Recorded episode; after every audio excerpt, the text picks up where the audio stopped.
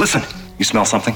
Human emotions are materializing in the form of a viscous psychoreactive plasm with explosive supernormal potential. What a discovery, a psychoreactive substance. Do you know what this equipment is used for? Boggle or Super Mario Brothers? We'll have fun! Yeah! They're still doing it. Really quite good work there. My friend, don't be a jerk. We've got no choice. Call the Ghostbusters. Super Jackpot! Welcome to Extraplasm Podcast. It's the only podcast on the internet that uses boson darts to soften them up. I'm your host, Jim Maritato, aka Fake Maniac from the internet, and joining me this week as co host and roving minecart companion, because we're on a minecart now, in case you didn't know, going through a Shandorian mine. It's Tony Taylor Awesome. of Tony Taylor Toys. How are you, Tony Taylor? Hello. I'm doing great. How are you doing, man? I'm doing well. I feel like I'm doing the reunion tour. Austin was here recently. You've come back. People are like, "Are you just like run out of guests? And I'm like, no, I just have favorites. What do you want from me? It is it is an honor to be back. Do I get a jacket or do I get some sort of like award for being here? Two time the two time?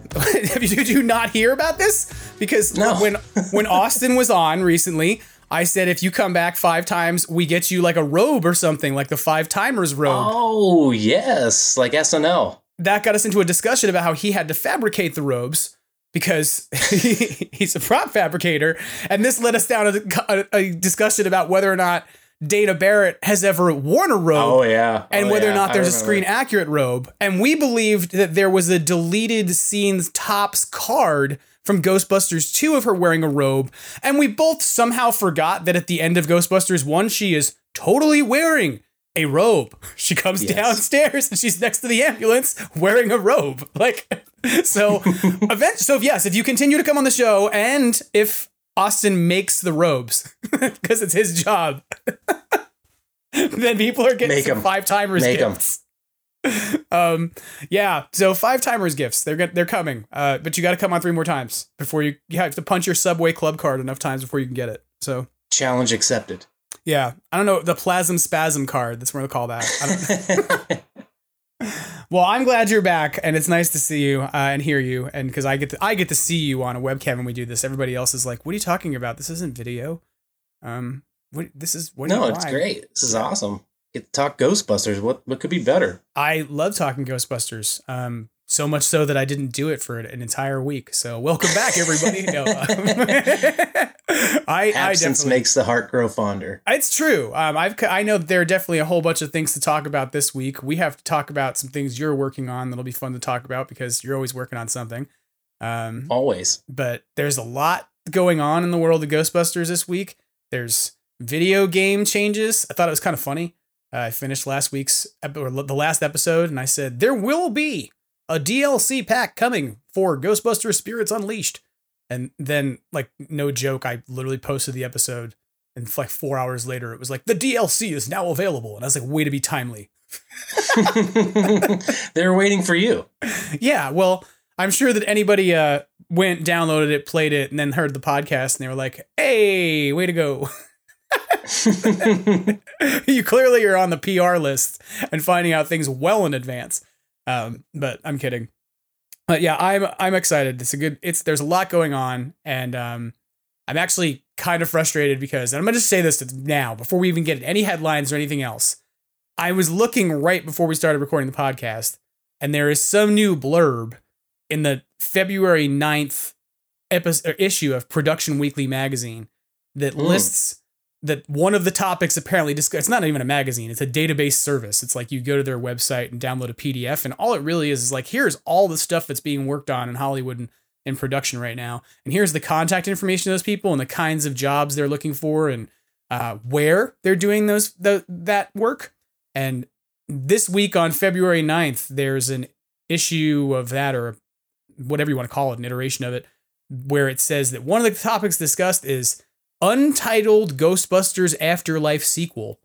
Um, so Mm. if anyone out there has access to Production Weekly,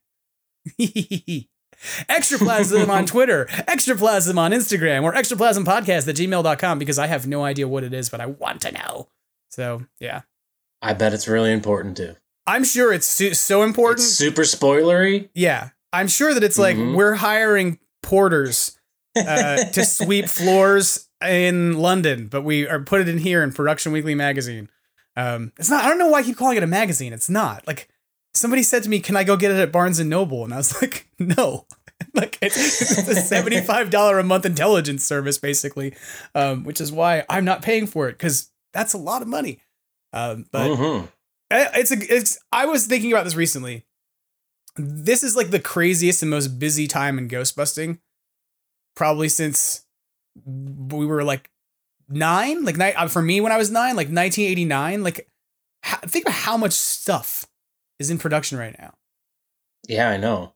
More than ever, really. Yeah, no, I think I literally think there is more stuff Ghostbusters wise actively in production than there may have ever simultaneously been before, right? Because like between You have the VR coming Mhm. out, the Spirits Unleashed is going on, animated uh movie and series. Am Yep. I right? Yep. Plus the new, And fu- obviously the new movie, right? Like, And Firehouse, plus who knows what else. So yeah, yeah, it's like- ridiculous. it's kind of nuts. it's like, the golden age.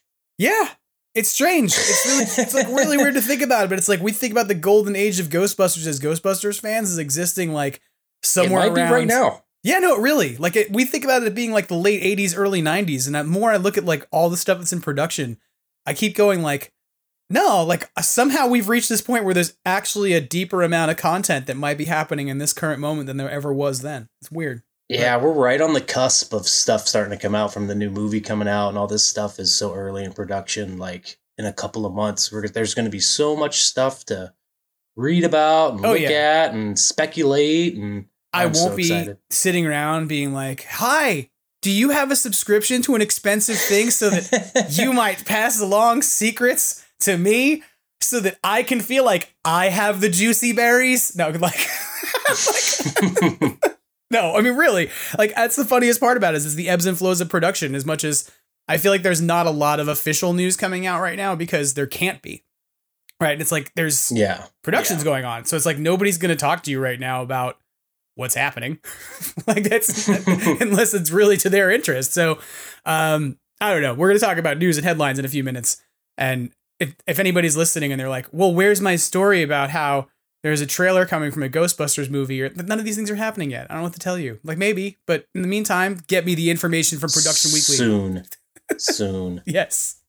When will then be now? Soon.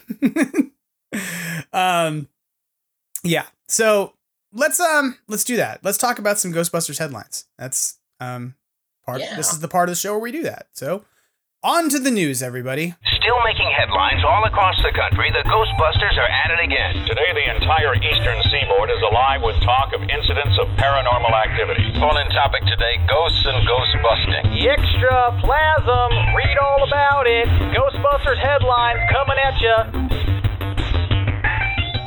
all right our first story in ghostbusters headlines this week is i want to sort of continue a trend we're talking about merchandise for a moment last episode i was saying if you like to build things there were many options for you and that hasn't changed because this week um, Revell has provided a first look at their upcoming Ghostbusters Ecto 1 3D puzzle.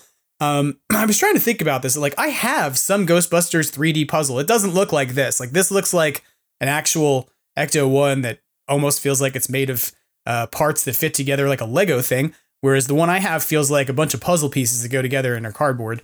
Um, but Ghostbusters News had this story. Revell provides first look at upcoming Ghostbusters Ecto 1 3D puzzle.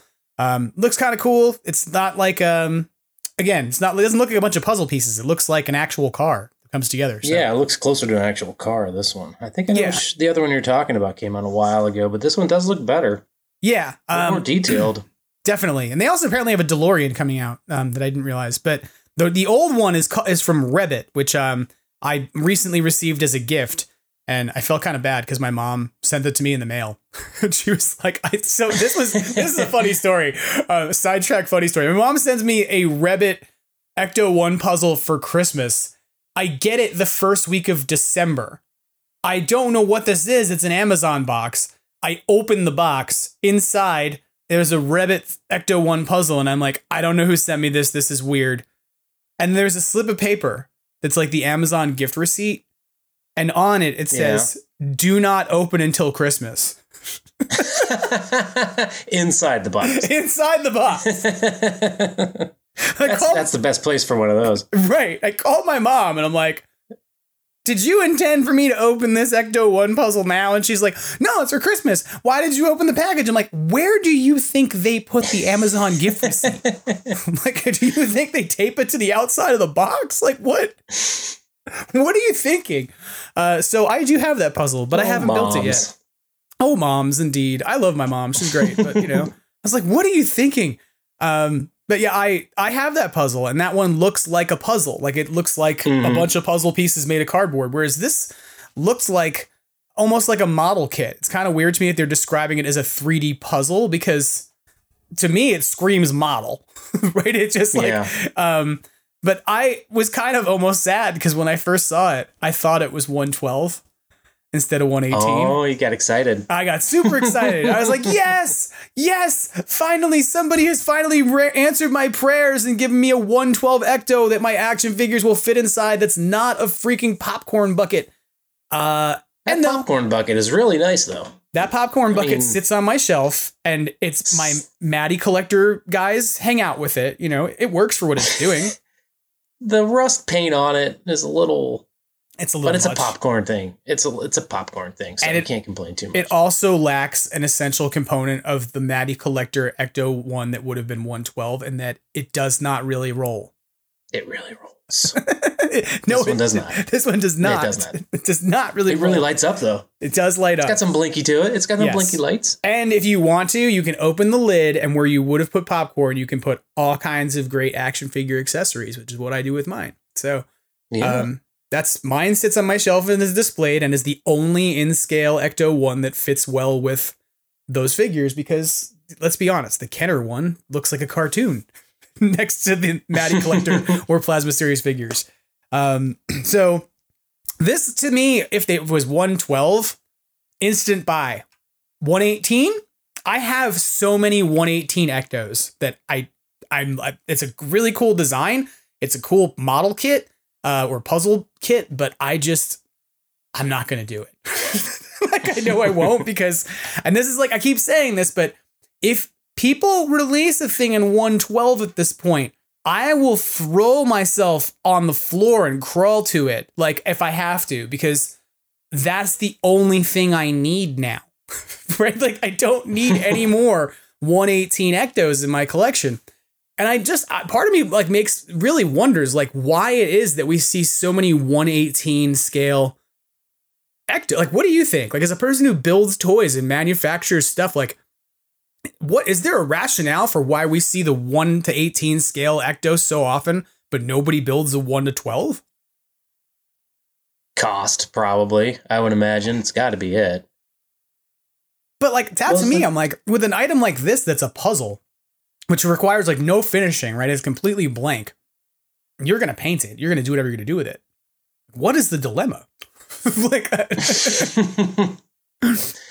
They don't have you running the show behind the scenes, telling them what to do. it's made me wonder, honestly. It's really made me wonder. Does like is there some provision in the license with Cadillac? You know, like there's got to be with GM, yeah. you know, that it's like GM's Yeah, like, look, you can build any, you can license us, but you can't ever license one that is 112. Like you can't for some reason because it doesn't make sense to me that we've gone this long and never had. I mean, think about the Blitzway car, right? It's like what? huge. It's enormous, right? Or the Hero Collector version, it's gigantic. Like Mhm. I don't understand. It's like I feel like the, you know Goldilocks of Ecto ones. like this one's too big. This one's too small. You know. Well, besides strange. Matty Collector and recently the Plasma series, there really wasn't like accurate movie six inch scale figures for there Mhm. to be the car to go with. It has really hasn't been that long. So the need for it really hasn't existed until recently. So I mean, I don't think to jump on that. I don't think Diamond Select ever did vehicles, right? They only did like diorama parts that went with their stuff. And then, I think Hasbro's going to fill that void with a HasLab, possibly so. with this with the success of the pack. That Ghostbusters has got to be on the docket for another HasLab. So, and Ecto makes so much sense. I don't know what the recent failure of, a, of some of the vehicles they tried to do lately might kind of scare them away from it, but I think the demand is there. I mean, they, they proved that the Ghostbuster fans are going to come out from everywhere to buy something if they do it really well, like the Yeah. pack. So if they can nail an Ecto that's six inch scale, I think it, there's no doubt it'll it'll be made. I mean, that to me is like the HasLab Proton Pack should be the indicator to Hasbro that if you build us something we have been asking for for a long ass time, Mhm. we will buy it in droves. Right. And that Mhm. to me is like, I've heard people say, hey, I want them to build me an RTV trap or I want them to build me a PKE meter. And I'm like, I don't, I want, give me an Ecto, give me an Ecto to go with my figures you sold me. You sold me figures. Now give me the stuff that would have gone with them. Um, and we'll talk in a little bit about, you know, like the lack of a muncher figure, for instance, and what an enterprising individual might do about that kind of problem. Um, you know, Perhaps. perhaps. Uh, but like, I mean, that's, you know, to me, I'm like, I don't, I, I have a, my Matty collector trap, um, which by the way, this is a sidebar Yeah. from headlines for a second. How did you teach your Matty collector trap to vape? Cause I saw your video. I I personally vaped on top of it and then began filming after. oh, all right. I blew a nice little cloud of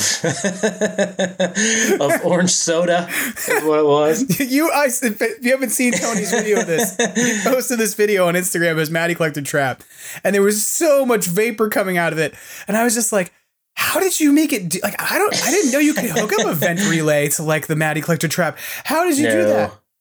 That's it's all awesome. it's all movie magic. movie magic. this is how all ghost uh, movies are made now. They just get a whole bunch of the guys who are on the crew, and they're like, "Get your vape boxes, stand Yeah. over there." Yep. I mean, I'm sure there's somebody out there that's figured it out. I mean, Oh I, yeah. I don't know about the and as far as putting it in the Matty the Matty one, but. Oh yeah, but like all it's in the kinds of- spirit ones and the Charlesworth dynamic Yeah. trap. Yeah. So yeah, um, and that's they what I make mean. it like, smell like marshmallows and everything. Mhm. I don't, but that's I have my Matty trap. Like I don't need another HasLab trap. Like or a Hasbro. Like I if I if they gave it to me, I'd be like, okay, cool, I'll buy it. But like Yeah, I'd buy it, but I'm I'm, not gonna not buy it, right? for it. I'd rather have something that doesn't exist, yeah, like agreed. an Ecto or Yeah, you know. yep. It would be kind of hilarious Well- if they didn't make a 112 Ecto one, and instead they were like, let's make a 112 Ecto two. and they made like a hyper realistic like s- s- super copter that busts ghosts, right?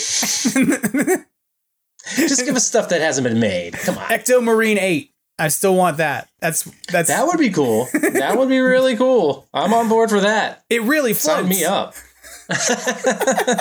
it better. hey, there was a Lego police boat set from when I was a kid that I remember very well, and one of its uh adverti- advertised functions was that it really floats. So you use that as the basis, you could probably build yourself a Marine Ecto Eight. You hear that out there? Custom Lego builders who build amazing Lego sets that won't ever be produced, and then I'm like, why?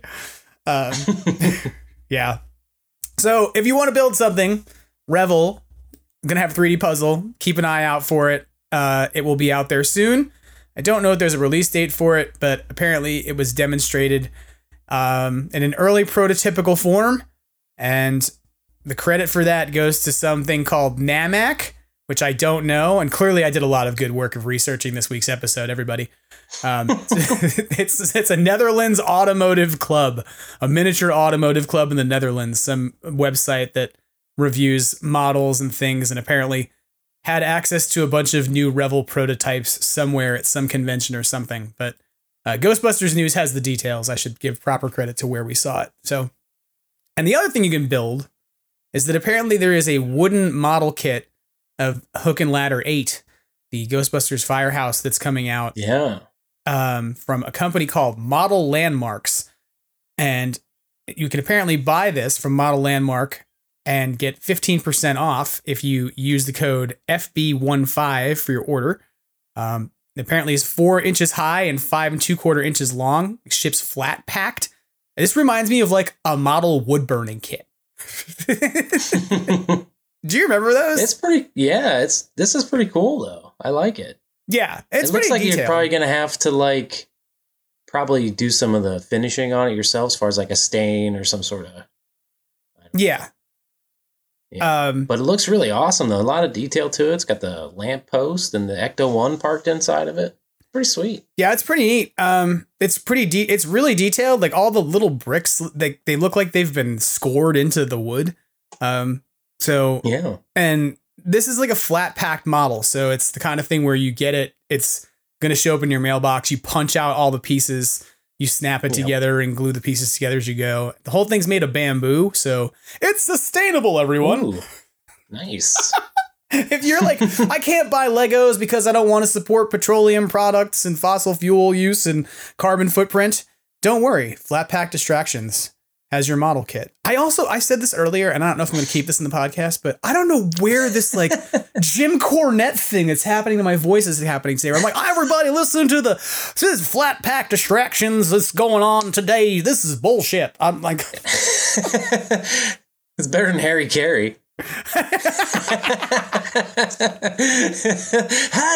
what's going on with Ghostbusters? hey, what's a flat If the firehouse was made of bamboo, would you build it? I know I would.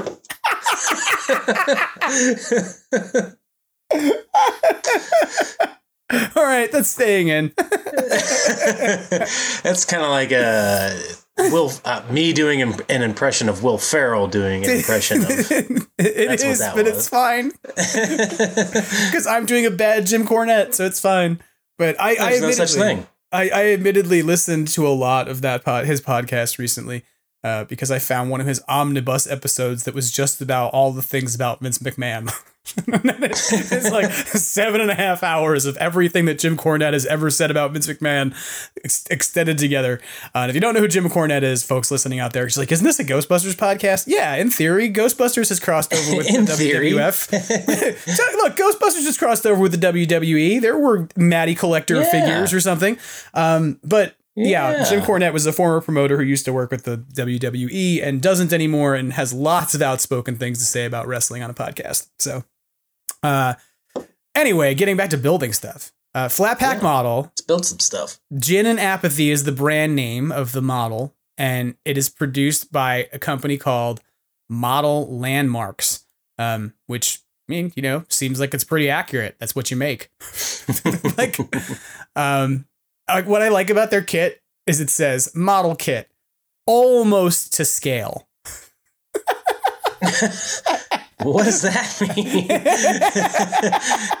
and it literally model kit almost to scale made from bamboo which is i i kind of want to buy one now just to be like let's do a real rabbit hole deep dive here on what wasn't to scale what was it that was wrong right like but i mean I, I would have never thought it wasn't to scale it looks like it's to scale to me um so i don't know whatever it's pretty cool i might get one it's cool. It's cool.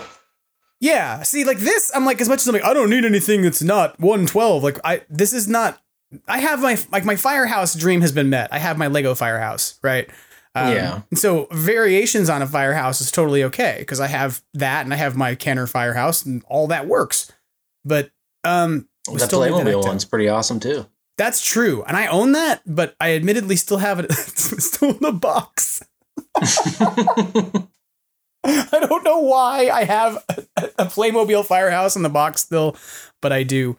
Um, you know what I've seen people do with that is they take it apart and they turn it into a computer case. Oh yeah, yeah. I thought about Perfect that. shape. It really is. It works really well. Like they take it apart, they take the front panels off, and they take like pieces of it and install it inside the computer. And I'm like, I could do that. Turn your computer into a Ghostbusters firehouse is kind of exciting. So it's a weekend project, everybody. You better do it now. Do you think you could buy two of these models and like glue them together side by side? And then you could reenact the yeah, the original one, like the original firehouse. Yeah, right. that would be cool. And for people who don't know this, that like the original Ghostbusters, like the night the New York firehouse was originally two firehouses, like back that was twice as wide, and they narrowed it and cut half of it off and destroyed it. Um, yeah, so they could widen the street, wasn't it? yeah, I think so. Mhm. Um, so Didn't they just like? Didn't they demolish one half and then move the other half yes, over? yeah, that's what's the weirdest it was part about it. cheaper. Yeah, it doesn't make any sense, but somehow that was cheaper back then to move a building than to build a wall. Strangest and weirdest thing was like to take the left side of the building, leave its wall intact or something, or rebuild that wall on the left side and knock down the left side of the building, shift the entire right side of the building over on the same foundation. because it had the existing walls. Yeah. which- we could be completely wrong. I could be completely wrong. No, I'm pretty sure we're I- right about this. I'm pre- like, I, I am willing to say I think I'm right. I'll back you up on that. I'm look. I will say if you wanted to go deep dive on this, um, the GB fans web uh, Facebook page has photos of this because Ben King, who's one of the moderators at GB fans, um, is like into this. He's like into looking at the New York City firehouse, and he's like posted the Mhm. blueprints before and like old architectural photos and stuff. And I'm pretty Yeah. sure like that's the deal is that they knock down. You can see it in the bricks itself. Like if you look at how the bricks are stacked in the building, they change color at a certain point but I've actually never seen the firehouse in person, which is like I think I've driven past it when I used to drive between New York and Jersey in my 20s, but like I don't think I ever stopped my car, got out, walked over, went, "Wow, it's For the Ghostbusters," shame. which I'm I'm was it, I grew For up in New. York, so the notion that I've never done it is like what is wrong? Are you sick in the head? But you've been to the firehouse. yes, a couple of times. what was your impression But- of like the firehouse? Well, I mean, almost brought me to tears the first time I saw it in person. Like, well, I will say the very first time that I saw it was 2017. Was the first time I'd ever been to New York. Yeah. Uh, my me and my family went on a little trip out there. We spent the weekend. I think it was uh, it was Memorial Day weekend or something like that in 2017. But I was unaware at the time when we showed up. I knew exactly where it was. I knew the address, 14 North Moore Street, and everything. I knew exactly where to go. So that was like as soon as we got to the city, that was like the number one thing I wanted to see, and then we can do whatever else. I didn't care. I just got to see the firehouse. So uh, we took a we took an Uber and, and and we got dropped off right at the firehouse, and it was while it was under construction. And the entire thing was covered in a big green tarp. You could not even see it at all. Yeah. And it, it was just, I mean, you could kind of see it through the tarp, but you couldn't. I have pictures of me standing in front of it. And the, the best, you could still see the things painted on the sidewalk, but everything else was completely covered up. You couldn't even tell that there was, I mean, unless you actually knew what was underneath of that tarp, you couldn't tell. But actually, uh, they were still doing, they were updating it because it was going to close down at one time, I think and because it needed it required so many updates and Mhm. electrical updates and all that stuff that it was cheaper for them to do something else than keep to do all the updates to that one or whatever so that was the uh what the, the construction was all about but while we were there my sister noticed that they were doing something to one of the walls and they actually had like a pile of bricks from the firehouse was kind of sitting there so i maneuvered away over through uh, like a little construction fence and stuff and got myself a brick Do you from a the firehouse. Wow. I have a brick from Hook and Ladder 8 That's while they were doing construction. and we walked from there to Chinatown, I believe. And while we were in Chinatown, I bought a backpack just specifically to hold it because I'm literally just walking around New York City holding a brick, which is a brick in my hand. I was like, I got to do something about this. So Chinatown's not that far away, and we went there, and I bought a backpack specifically to carry the backpack or, or the, the brick in. And I kind of, you know, we went around the rest of the day and gathered more and more things up I and stuff. even and then if you had a back like imagine you get stopped by the cops and they're like, "Sir, we need to check your bag." I was And they're like, literally okay, and like, why do you have a brick in a bag? Are you gonna go like beat somebody? all to that was in there was a brick. and I literally took that brick to the top of the Empire State Building. It got through the security and stuff to go through it. They were not paying attention, and I wasn't Wow. even thinking because it was like the very last thing we did that day. And going to the firehouse was one of the first.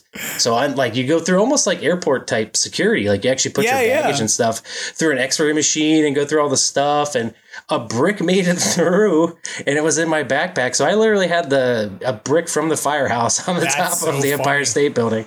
But that was the safest brick in the world. It was not going anywhere. I wasn't going to do anything with it. So if you're going to take a brick to the top of a building, that was the one because I'm not getting rid of that. I Yeah. still have it. It's on on display That's crazy. with my I- stuff. That's awesome. All right, so this means you need to do two things now. You one, you need to buy the flat pack model.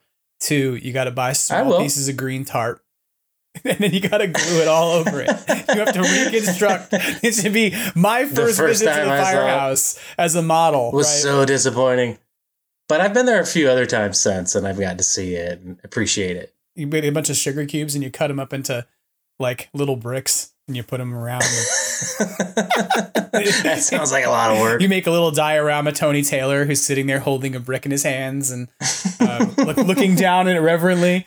That would be amazing. So I don't know. The model's a little small for that, but it's still something we can pull off. But that's a good story though. I like that. I've I've never I have to say I've still never been to that firehouse. It's weird to say this, but it's like I've probably driven by the LA firehouse more than I have the New York firehouse, even though people have a reason to drive past the New York firehouse because it just happens to be on a tri- on a street in Tribeca versus you have to make an intentional like decision to be like I will drive into the heart of Skid Row for no good reason whatsoever other than to drive past the firehouse in LA, you know. So um I don't know. Next time I get back to New York, I think I'm gonna have to finally do my pilgrimage, but then I'll feel like a tourist as opposed to a I don't live there anymore. So it's like, ugh. You got to do it though. Come on, it's it's the place to be for a Ghostbusters fan, especially now that the uh, the sign is up permanently outside. Yeah. Even though not accurately, but it's up permanently. Yeah, I I appreciate that it is the place to be externally for a Ghostbusters fan, but I still want to get in that damn firehouse in Skid Row. it is like on my bucket list is somehow get in that building, um, and then I can be okay. But it's very it's and that seems very weird to say. It's like I want to go to a bombed out hovel. Don't you want to go to this lovely firehouse full of people who have a legacy and a connection?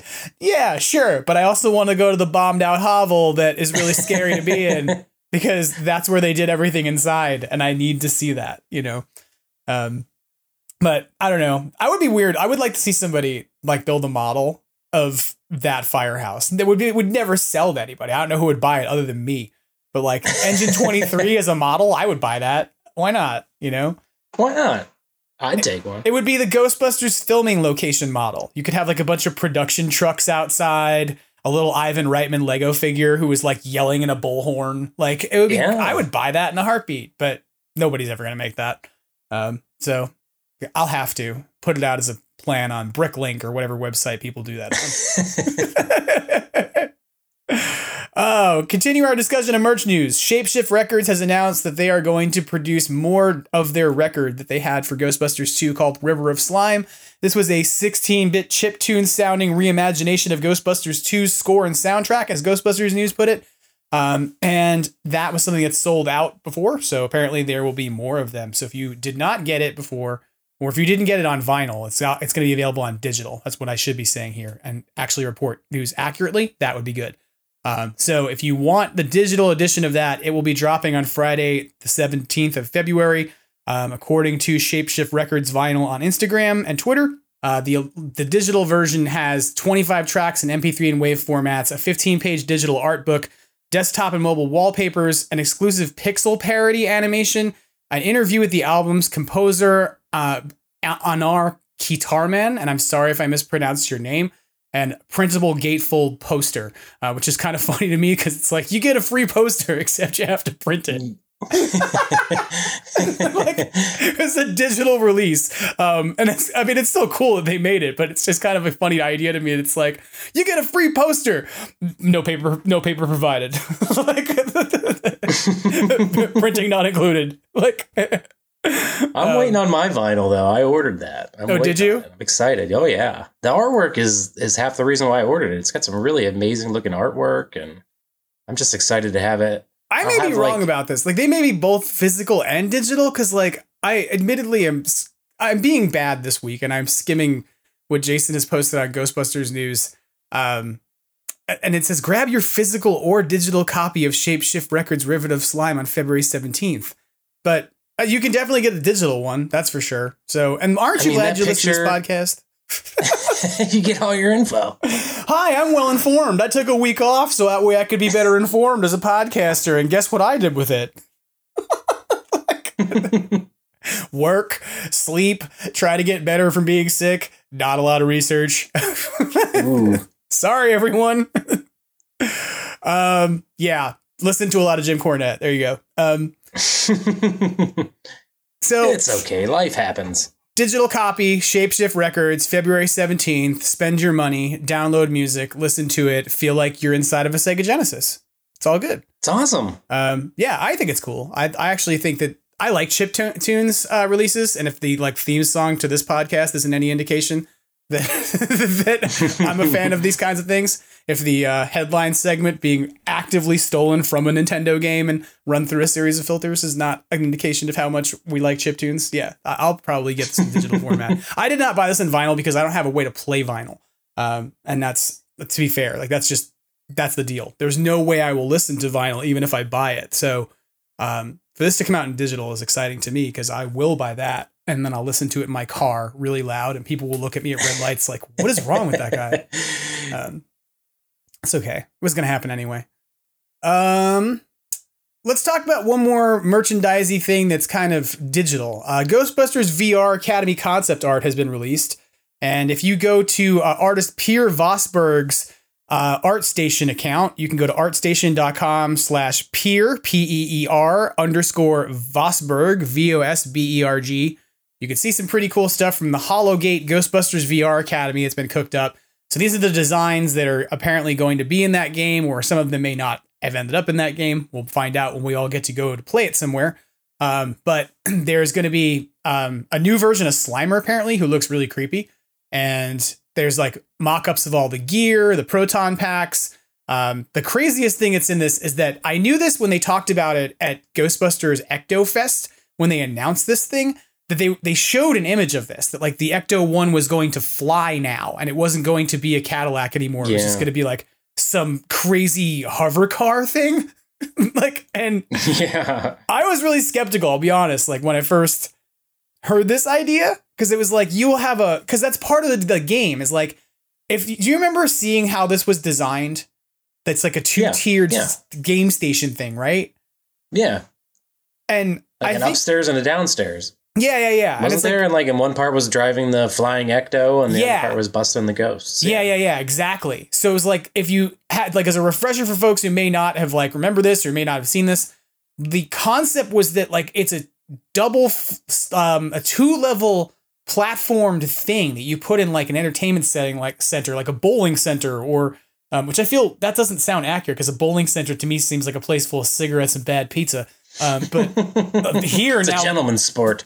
Right like here bowling centers now are like there's glow bowling and there's an arcade and there's you know all kinds there's a bar and a restaurant. And it's like a giant place. Um, so entertainment centers are supposed to put this in where it would be like a bi-level uh, VR setup where customers can come in, put on equipment, play a game, uh, and then you know pay by the by the session. And it's not like the Void because the Void was like a entire business around that. Instead, it's supposed to be like a a company would license this hardware or buy it and then license the software to put in it. So you could put it in like an arcade if you had a big enough arcade or amusement park, whatever. Um, so, yeah. but yeah, like one of the levels was supposed to be that you were walking around and shooting ghosts, and the other was designed to be like a driving experience, or in this case, a flying experience. So it's kind of neat from my perspective. Like it's cool to see proton packs designed for another game, but this is new, right? It's like, hey, there's a new vehicle in the Ghostbusters uh, canon of stuff, and I think they did a really good job of like, like looking at this concept art of. And I don't know if you've seen it, but it's like kind of neat because they repurpose a lot of the roof rack elements from the Ecto One and put them on top of this thing. So even though it probably is so high tech, it would never need it. Like the radar dish from the Ecto One is on the top of it. I'm like, you, you would never. What do you? yeah, you could probably get some sort of ghost Bluetooth at this point. Yeah. Well, I mean, I'm I'm fairly certain that the radar dish, and I could be wrong. Like if Troy Benjamin's out there and ever listens to this podcast, the author of the Ectomobile book, he can probably like message me and say, "Dude, I love that book. Open your book." But like, isn't the radar dish supposed to be used for GPS anyway? No, it's for getting cable TV. How was they supposed to watch TV in the Ecto in 1989? but, but I mean, for real, what is the function of the radar dish? Do we know? Aesthetics. Now I'm like, This is I've done this recently. I've done this thing on the show recently where I just go, let's go consult our manual. Hold on. Is it for getting EVPs? I don't know. Um, let's see. According to the book. Well, according to the book, I don't even see the radar dish. Oh, it's in there. Roof rack, page 68. Digital satellite uplink dish. Oh. Because it's not on the Ecto 1. It's No. added to the Ecto 1A, which is why I'm like, where is it? And according to page 71 of the Ectomobile manual, a resource that some of us will be like, it's amazing, and some of us will go, it's not canon. oh yeah, it does have 2016 stuff all through it, but Its functionality is that uplinks digital data and telecom connections. So, to what? um, I don't know. and located just forward from the satellite uplink dish is the top secret work in progress known only as the green box. The contents and purpose of this device are still highly confidential. The unit should not be tampered with, removed, or x rayed. Do not smoke within 100 meters of the green box. Should any temporal anomalies occur while within a 5 meter radius of the green box, contact GBI immediately. Sounds to me like the kind of thing you should fill with epoxy. it's it's the Super Slammer. Yeah, you don't want to find out what's inside it though, so fill it with epoxy. No, no. Don't go anywhere near it. Heaven forbid, So because other people are going to make green boxes. that's right. And- And if you find out what's inside the green box, it's being sold by one green box maker. Other green box makers may knock it off because green boxes are unique. Um, if, if anybody's reading anything into this particular little scenario here, I don't know what you're talking about. Um, anyway, let's talk about Ghostbuster Spirits Unleashed. Um, Let's do there's it. A lot to talk about. Last episode of this podcast, I said they're about to release a DLC. It's some unknown date that we don't know. I published it, and four hours later, they released the DLC. So the DLC's out. um, for those of you who are playing Ghostbuster Spirits Unleashed, the downloadable content is out that allows you to play in Morose Medical Facility, which that's a pretty fun name for something. Um, and it's, it's like M O R O S, like all capital letters, like that's the brand name of it or something. And obviously morose, like yeah, of course it's morose. It's full of dead people. Um, it is a the level is an abandoned medical facility from the 1980s that has remained untouched, and there's all these little nods to it. The fact that it's like from the 80s and untouched in it. This does mean, unfortunately, that if you're a ghost player like me who likes to hide in security cameras, there are none in this level, and that sucks. Um, because I really like hiding in security cameras. Um, but the level is out. The Muncher Ghost is part of the downloadable content, and it's not just one ghost. It's like an entire new class of ghosts. So um, they there's a few. I can't remember what the names of the other ones are when you like go in the skins, but like one of them is the big brown like stinky ball of brown stuff that basically throws rubbish. He's a trash ghost. Um, so when I see people playing as him on Spirits Unleashed, I've taken to singing Oscar the Grouch's "I Love Trash" while busting them, which is just so much fun. Um, and I can't remember what the other one is. There's a third, like there's a third ghost that you know they like they have the same skin, but their ultimate power is a little bit different. So, um, kind of neat. I will say, I know you haven't played as Muncher yet, right? No, I have not. I haven't really since the game first came out. I really haven't had a whole lot of time to play it, so I haven't since the updates and everything. I for sure haven't touched it. My review then I'm going to give about like this this 1.4 update to Spirits Unleashed and I hope you'll put up with me while I do it. Um Go for it. I find that it's a cool thing that they've done of adding Muncher to the game, but one of his mechanics is that um you've I know you've played this game before so it's like you probably remember that the ghost has like um a regular like scare attack and then Yeah. they have like a minions attack where they can drop little tiny versions of themselves all over the place to haunt to, to attack. And then they have um like a standard it's not their ultimate, but it's like um a boosted scare attack or something. So like Slimer spews like he throws up on he throws up slime on people and it like Yeah. knocks them out. Um the blinky ghost or whatever it is like has, can like throw um slime from across the room and hit somebody and slow them down. And so Muncher doesn't really have an attack like that at all. Instead, what he has is an eating mechanism. Where you have to stop next to an object and hold down a button while he slowly chomp, chomp, chomps and eats things. And that fills a meter such that when you use your ultimate, that's your ammunition for when he goes blah, blah, blah, blah, blah, and like spits out all of the stuff. Oh. So his attack is kind of cool in that he can shoot all this stuff and that you can build it up. But it does leave him as like kind of underpowered to be able to, you know, unless he's unless he's using his ultimate, it kind of leaves him without a lot to defend himself, if that makes sense. You know? Mhm. Um and so I and beyond that, he's just he's kind of slow and lumbering and is unless you're racing away and in speed mode. So I, I don't know. I, I like the character. I think they did some cool stuff with it, but I also think that it kind of needs a little bit of work still to refine it. And I'll say this I have glitched out of the map while playing as Muncher a lot. And so I think that some probably some more playtesting for this character was, you know, needed, but um are we all ready for my monologue about Ghostbusters Spirits Unleashed?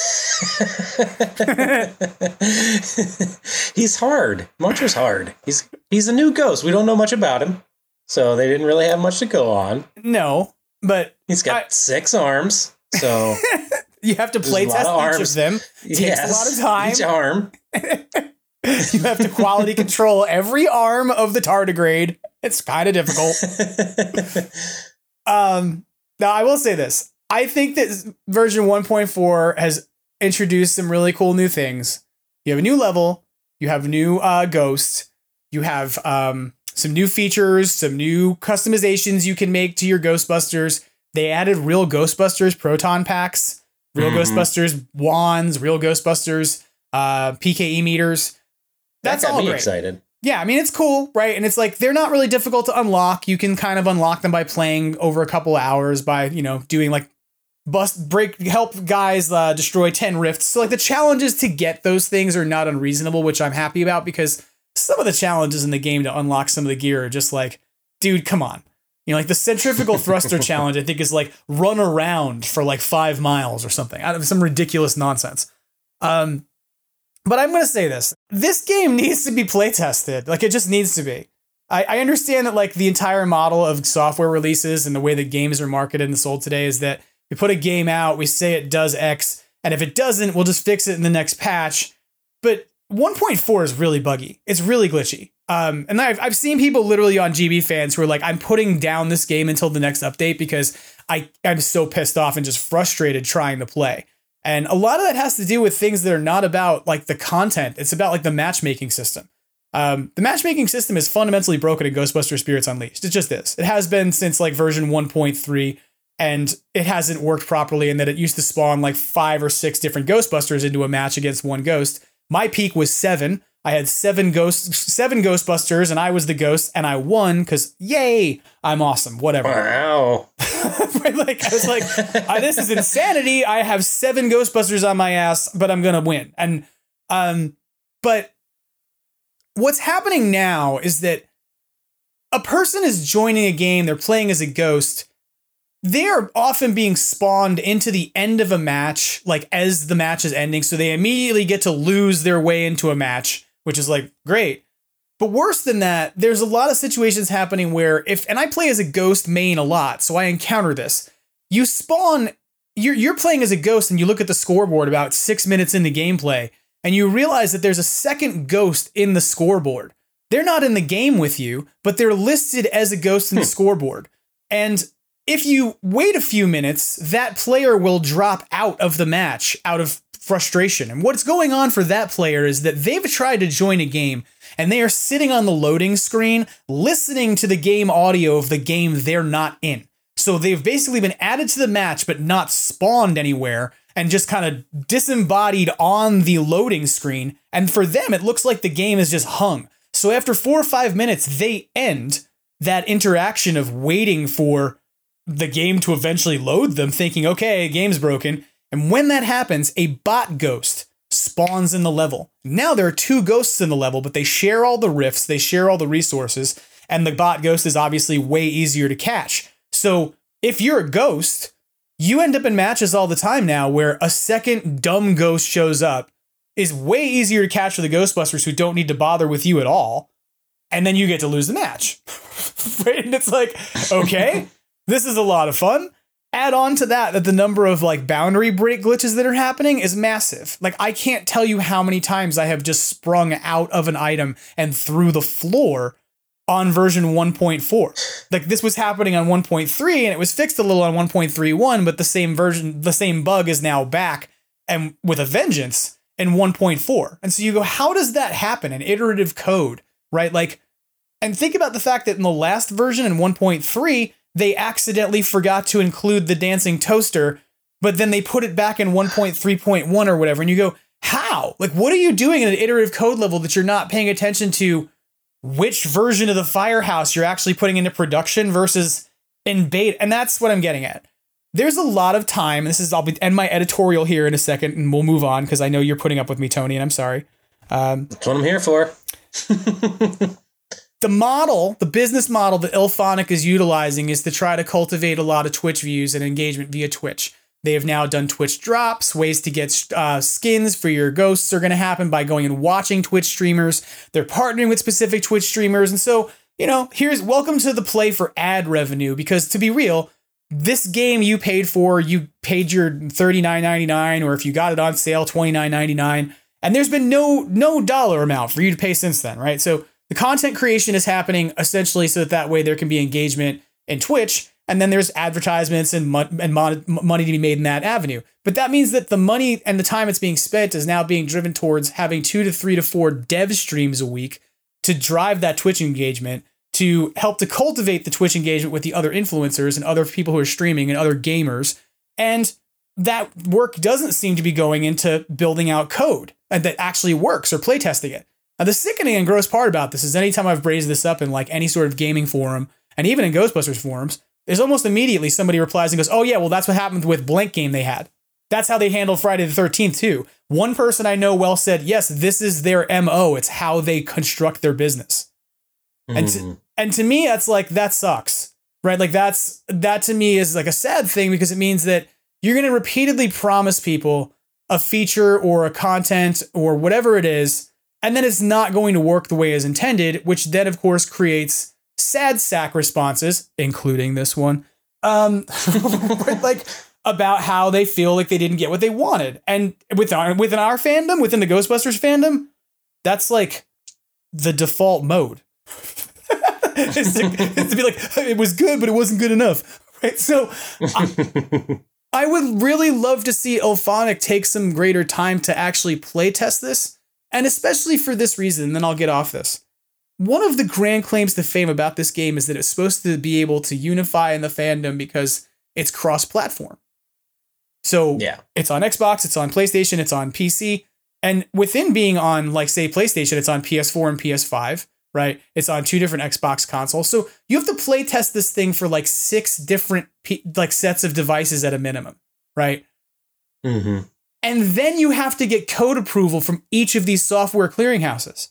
So when you fuck up, right? Like when you break the code and then you release it, it's be after it went through a two to three week, maybe minimum approval process over at Microsoft, PlayStation, etc they all had to get their ducks in a row to sign off on it. And now to push a code update, you can't.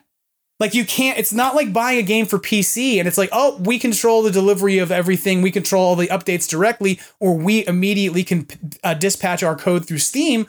No, you have to now get this approved through several software clearinghouses before you can actually publish. So it just means that you have an opportunity for people to engage a thing when the new update comes out to look at it to go, oh, this doesn't work, whatever, and then walk away from it. And then come back when there's a new ghost to check it out and then walk away from it over and over again. And I just don't get why that's a good business model. You know, I just, I don't, for me, I don't understand why that's a good, meaningful business model unless you just want to churn through IP as fast as you can, produce game after game after game, and be like, it doesn't really matter if we have longevity on it, you know? Um, I'll shut up about this now, but did any of that make sense? a little bit. A little bit. you take a drink after that. You deserve it. I did take a drink after that. it was a lot of shit. This is the part I'll edit that section of the podcast and go, How long were you talking for? Shut up. um, I don't know. Like you what are your thoughts on, on on stuff like this you're a person who creates stuff and we've talked about this when you were on like that you don't you don't like to leave people disappointed like that's you know no, but that, that's a completely different universe as far as digital Sure. media and stuff compared to what I do. And it, it, I've kind of retired from gaming a little bit. Like I used to be really big into it, but nowadays I really don't have the time, honestly. But for them to, it seems like a lot of the new video game companies are relying on. It's it's to become the culture for the constant updates and the DLCs and stuff. So to hurry up and push things out to be able to have something to promote, to give it some more some more time out there for everybody to see it and, and to hear about it because every new update you have something to you know commercialize and Yeah. have people talk about but to rely on that for the updates and the quality control i don't know if that's a yeah i mean doesn't I, make me want to go play the game i'll tell you that i'll be honest i know that part of this is like i'm old right like i'm i'm not gonna pretend it's not like i said this the other day that i'm like i am of a generation of people who bought a game on a cartridge and if it didn't work it just didn't work or you blew on it really hard Yeah, but I well, that that's about getting it to load. I mean, if Yes. the code on the cartridge was shit, there was no Oh, changing well. it, right? It's like if the game didn't work right, or if the code like that was it that was it. It's just that was it. Mhm. That they put it out, it was burned, and it was like you couldn't update it, you couldn't change it, and so it's a static product, you know. And I get that like this is kind of the modus operandi of all video game companies. I get to this point is that they can put out content and then update it later if it's not working. I guess my frustration here is I just feel like a lot of what doesn't work right is basic functions. You know, it's like I can. I, mm. have I ever downloaded a Star Wars game and found that if you do something weird in it, it causes a glitch and it crashes? Yeah, totally. But this is like almost, I don't know, let's say like 25% of the matches you're in, something goes fundamentally wrong with the physics of the ghost. I, I love I love the content creation, right? I love the IP. And I think the people who are on the dev team really care about what they're making in the sense that like they give a shit about whether it looks good, feels good to play when it works right, and sounds good. Like all the design elements are there. But at a business model level, like I, don't know how you you keep running a game like this and have people want to stick around and play it, other than hardcore gamers who are used to dealing with stuff like this who are willing to make apologies for it you know? And so if the goal of a game like this is to talk to people across multiple generations of the fandom and be available to them I, I don't know. Like to me i'm like i'm getting exhausted. I guess that's the way to put it. And i'm probably exhausted everybody else with this 25 minutes of soliloquy of sadness. But sorry. Sad comment. Yeah there it is. There it is. If you listen to yhs podcast you're familiar with a sad comment. That is the longest fucking sad comment you have Probably not. this week probably not unfortunately probably not Am I sounding angry and frustrated? Maybe I am. Let's let's talk about like let's not get back to the negative space of four episodes ago or whatever. I'm like, this is all bad. Why do we do this? It sucks. Um, that being said, there are some cool things about that Ghostbuster Spirits Unleashed uh, update, and one of them that I really like is the uh, PKE pylon, which looks like the um the tr- what are those the things the little cones that uh, have the caution tape on them from Ghostbusters Two that are on the, the tripod trap Yeah, like it Yeah. looks it looks like a little version of the tripod trap. When you put it on the floor, it makes it so the ghost can't possess anything in range. So it like oh uh, cool like destabilizes their ability to phase from an object. And if they're in an object and the object moves, it just shoots at them, like it blasts them. Right. So it like goes bam and it shoots them. And it's like probably the coolest thing they've put in the update. And they did add the belt gizmo, um, which you now can Yeah. The belt gizmo kind of masks your signature as a Ghostbuster. And gives it a functionality yeah yeah, and if the ghost phases through you, it stuns the ghost for phasing through you, which is kind of interesting. Like it gives you like a defense shield in a way from being like you can still get slime, Oh, but when it, when you get slime, that hurts the ghost. So, um, so those things are kind of neat. And I would say that if there's a thing that they did well with this release, it's that the Ghostbuster updates they made are far more successful than the Ghost updates they made. And I that that to me like Muncher looks great. He's fun. He's it's fun to sort of like see him in the level, but I wish the handling of the character was better. So, um, now you're like, I'm never playing this game again because he told me so. Or you're gonna go, I have to go play this game and see if he really has this good of a reason to be sad. Um, there you go, everybody. Here's your advice. Go figure out. Am I right or am I wrong? Just go play it. It's fun. It's, It's a video game. It, it is. It's cool I'm see. complaining. I play too much of it. So, um, trying to think. Anything else we need to cover in uh, the world of news and updates and things that are happening? Oh yeah, that's right. HasLab Proton Packs. Holy crap. A what now? Oh yeah. Um, the HasLab Proton Pack community continues to go non like not nonsense, but like bonkers with um, innovations and creations and upgrades and changes and mods and all kinds of things. Uh, and while I'm not, I will be honest, I'm not really ready to particularly endorse any given product yet that I've personally used to modify HasLab Proton Pack. I do want to shout out a couple things you should be looking at if you are a HasLab Proton Pack owner. And one of those things, as much as I said a few weeks ago that I'm done with Facebook groups, uh, the HasLab Modders group, if you are not in there, like you might not want to interact in there all the time because some people in there are a little snarky, but uh, there's a lot of really Yeah. good info coming out of there. I have to say, there's a lot of really good information coming out of there in terms of things people are figuring out, and in particular, um, the there are several different options at this point of people who have created some form of solution or another for always on solutions for your proton pack. Um, so the one person I'm going to shout out by name who I know is working on a project that does not yet exist is Spongeface, aka Ghost Lab 42, aka Doug Keithley, who, if you have not seen this, Ghost Lab 42 on YouTube has illustrated his prototype board. He has a board in the works that will be powered by a 12 volt battery. The reason I'm talking about this is that anyone who has ever bought a Matty collector board or a GB fans board or any of those boards, we're talking about the same person. And so this is somebody who's well experienced in our community in making this stuff to make it work together well. And two of my favorite features about his board are that one, you can hook up a 12 volt battery directly to it, as opposed to having to figure out how to go get a USB battery to work with it. Um, and it will downstep, but it will also power the other stuff hooked up to it.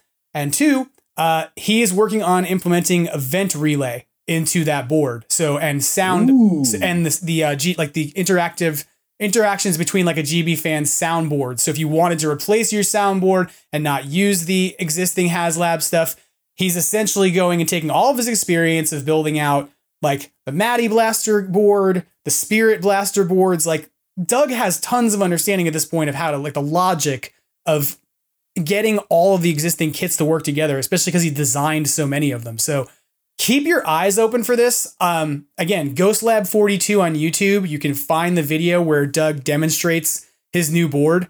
Um, and he talks about what its current state is. Like one of the things he's trying to work on is so so awesome is um, his prototype boards have white connectors on them and they're labeled for the cable colors, but he's trying to source the actual matching colors on. So you'll take your purple co- connector on your HasLab board and connect it to the Idiot-proofing it, purple. yeah. yeah. idiot proofing it exactly right. Which, which I love idiot proofing things in that capacity, Yes. and it's why I've loved his kits so much. You know. So have you ever used his kits much? Like the No, I never have, but I know of them. I know of them for sure. Yeah, but I've never actually been hands on with one.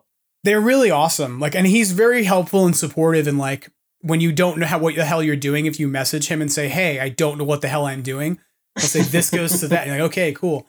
Uh, but I'm shouting out him him out not because I'm like anybody else working on this is a clown. Um, as much as I know that there are several other solutions out there that people are beginning to sell and implement. Some of those things seem like they are perhaps off the shelf things strung together. Um, that people are then selling as if it's some sort of new creation. I'm just gonna throw that out there. There might be some HasLab forums posts that you might want to look at that say things like, I'm like, here's some things to search for. Amazon always on in the in the HasLab uh, Proton Pack modders group because there's like a guy who figured out how to buy like nine, ten dollars worth of parts and connect it together. There's another guy in there who figured out how to hook up a timed relay um, that can be set to any delayable, like a digital time relay, and put it inside of his um, that door in the side of the proton pack. So he's got like Yeah. a time a time relay thingy in there that he can like program and say what it is. And this is really why because the whole way the proton pack works, that whole always on thing, it's voltage. So it's like Yeah, proton pack when a wand is off runs has like if you were doing a voltage read on it, it's like 4.33 volts. But One once you- point twenty one gigawatts. Yeah. And when you turn the wand on, it drops to like 4.1 or something. So all anybody's doing to keep the pack alive is going, oh, let's put like a relay on a timer that draws power. Like, and by drawing 0.2 volts or whatever it is for even a moment, it recycles the timer in the pack to 2 Mhm. minutes and 30 seconds again. So the pack just reboots over and over and over and over again and stays alive, right? And so Yeah. that to me is like if you want your pack to stay alive, great, that's a solution. What Doug's working on is keep your pack alive, let it interact with your wand, and let it interact with all your other Ghostbusters Proton Pack crap that you already own because you already own Event relay and you already own this and you already. So it's like to me, that's why I'm like keep your eyes out for that. I'm not racing to go buy any other solution right now, and I'll be real. There are people out there out there right now who are doing weird things. Like I have a I have parts. I'm not going to show you what's inside of it. I'm going to bury it inside of epoxy. I'm going to seal it shut so you can have no idea what it is that you're plugging into your equipment. And I will just say this personally. My standpoint is if you are asking me to buy something that you won't tell me what it is that has something to do with electricity, that's covered in epoxy and hook it up to my $500 irreplaceable collectible, no sale. like, no sale. I'm sorry. Like, be transparent about what you want me to plug into my $500 proton pack. Because I'm sorry, but I can't. I can't. I can't weather the not the understanding of. Please plug secret secrets into your proton pack that we can't explain to you. I was afraid to even put the Alice frame on it, and it comes with the hardware to do that, let alone put some mysterious wired sealed container. Yeah. Yeah. Yeah. like, I, I mean, honestly, like I, I broke my ribbon cable within the first week. It's stupid to say this, but like PSA for everybody, don't over twist your HasLab ribbon cable because it's not actually a ribbon cable. It's just a bunch of rubber and plastic stuff with grooves in it. And when you twist it, it breaks along those grooves like seams. Mm-hmm. like, so yeah, I already know that I have a thing that like was built by the lowest bid based off of um the budget that existed from the people who backed it. And that's not I'm not throwing shade at it. I'm I'm saying that in the sense that it's like they stretch. HasLab literally puts this in the we have a stretch goal. What does that mean? We're gonna see how far we can take the money we've got and implement an idea. Right? Like so yeah, I don't uh, I do think the pack is very well designed electronically. And I I know I've I Oh, said yeah, overall, it's amazing. QC. I know I've said some things about QC and those things kind of still stand, but the design, the intent is good. Um, but no, I don't want to. I don't want to fry my pack because I don't know what I'm plugging into it. I just, you know, I want to be able to add things to it later as well. And if I find out that I add something to it later, and that this other thing that's somehow sealed up inside my proton pack in a way that I have no idea what it is, like. I, how, what do I know? Maybe there's a small amount of plutonium in every one of those. I have no idea. I'm sure there isn't. And anybody who's Put a warning label on it, you'll be who's all like, right. I know what you're talking about, and I'm offended. Don't be. It's okay. Like, I, I buy whatever you want, support whoever you want, back the makers you want. I do. That's why Tony's here.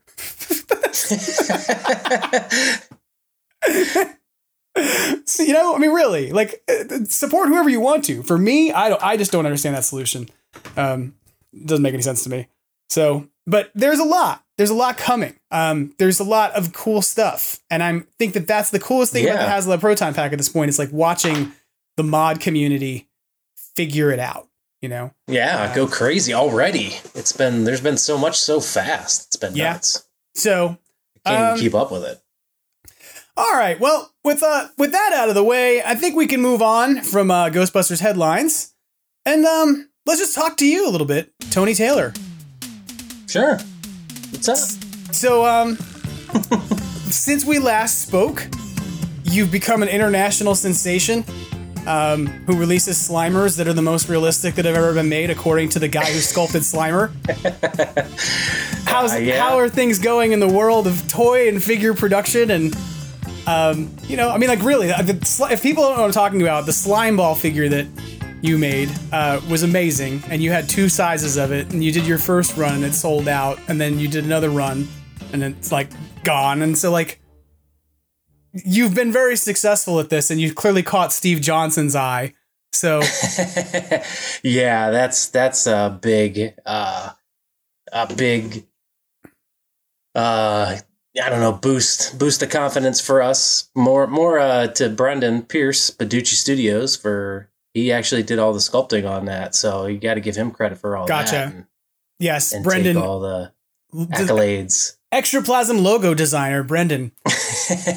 Logo designer extraordinaire. It's true. He really is. Uh, but yeah, I've been super busy, the busiest I've ever been, probably honestly, in my entire life. But it's a very good thing. I am very grateful. Uh, but which with each slime ball, I have to individually sand every butt.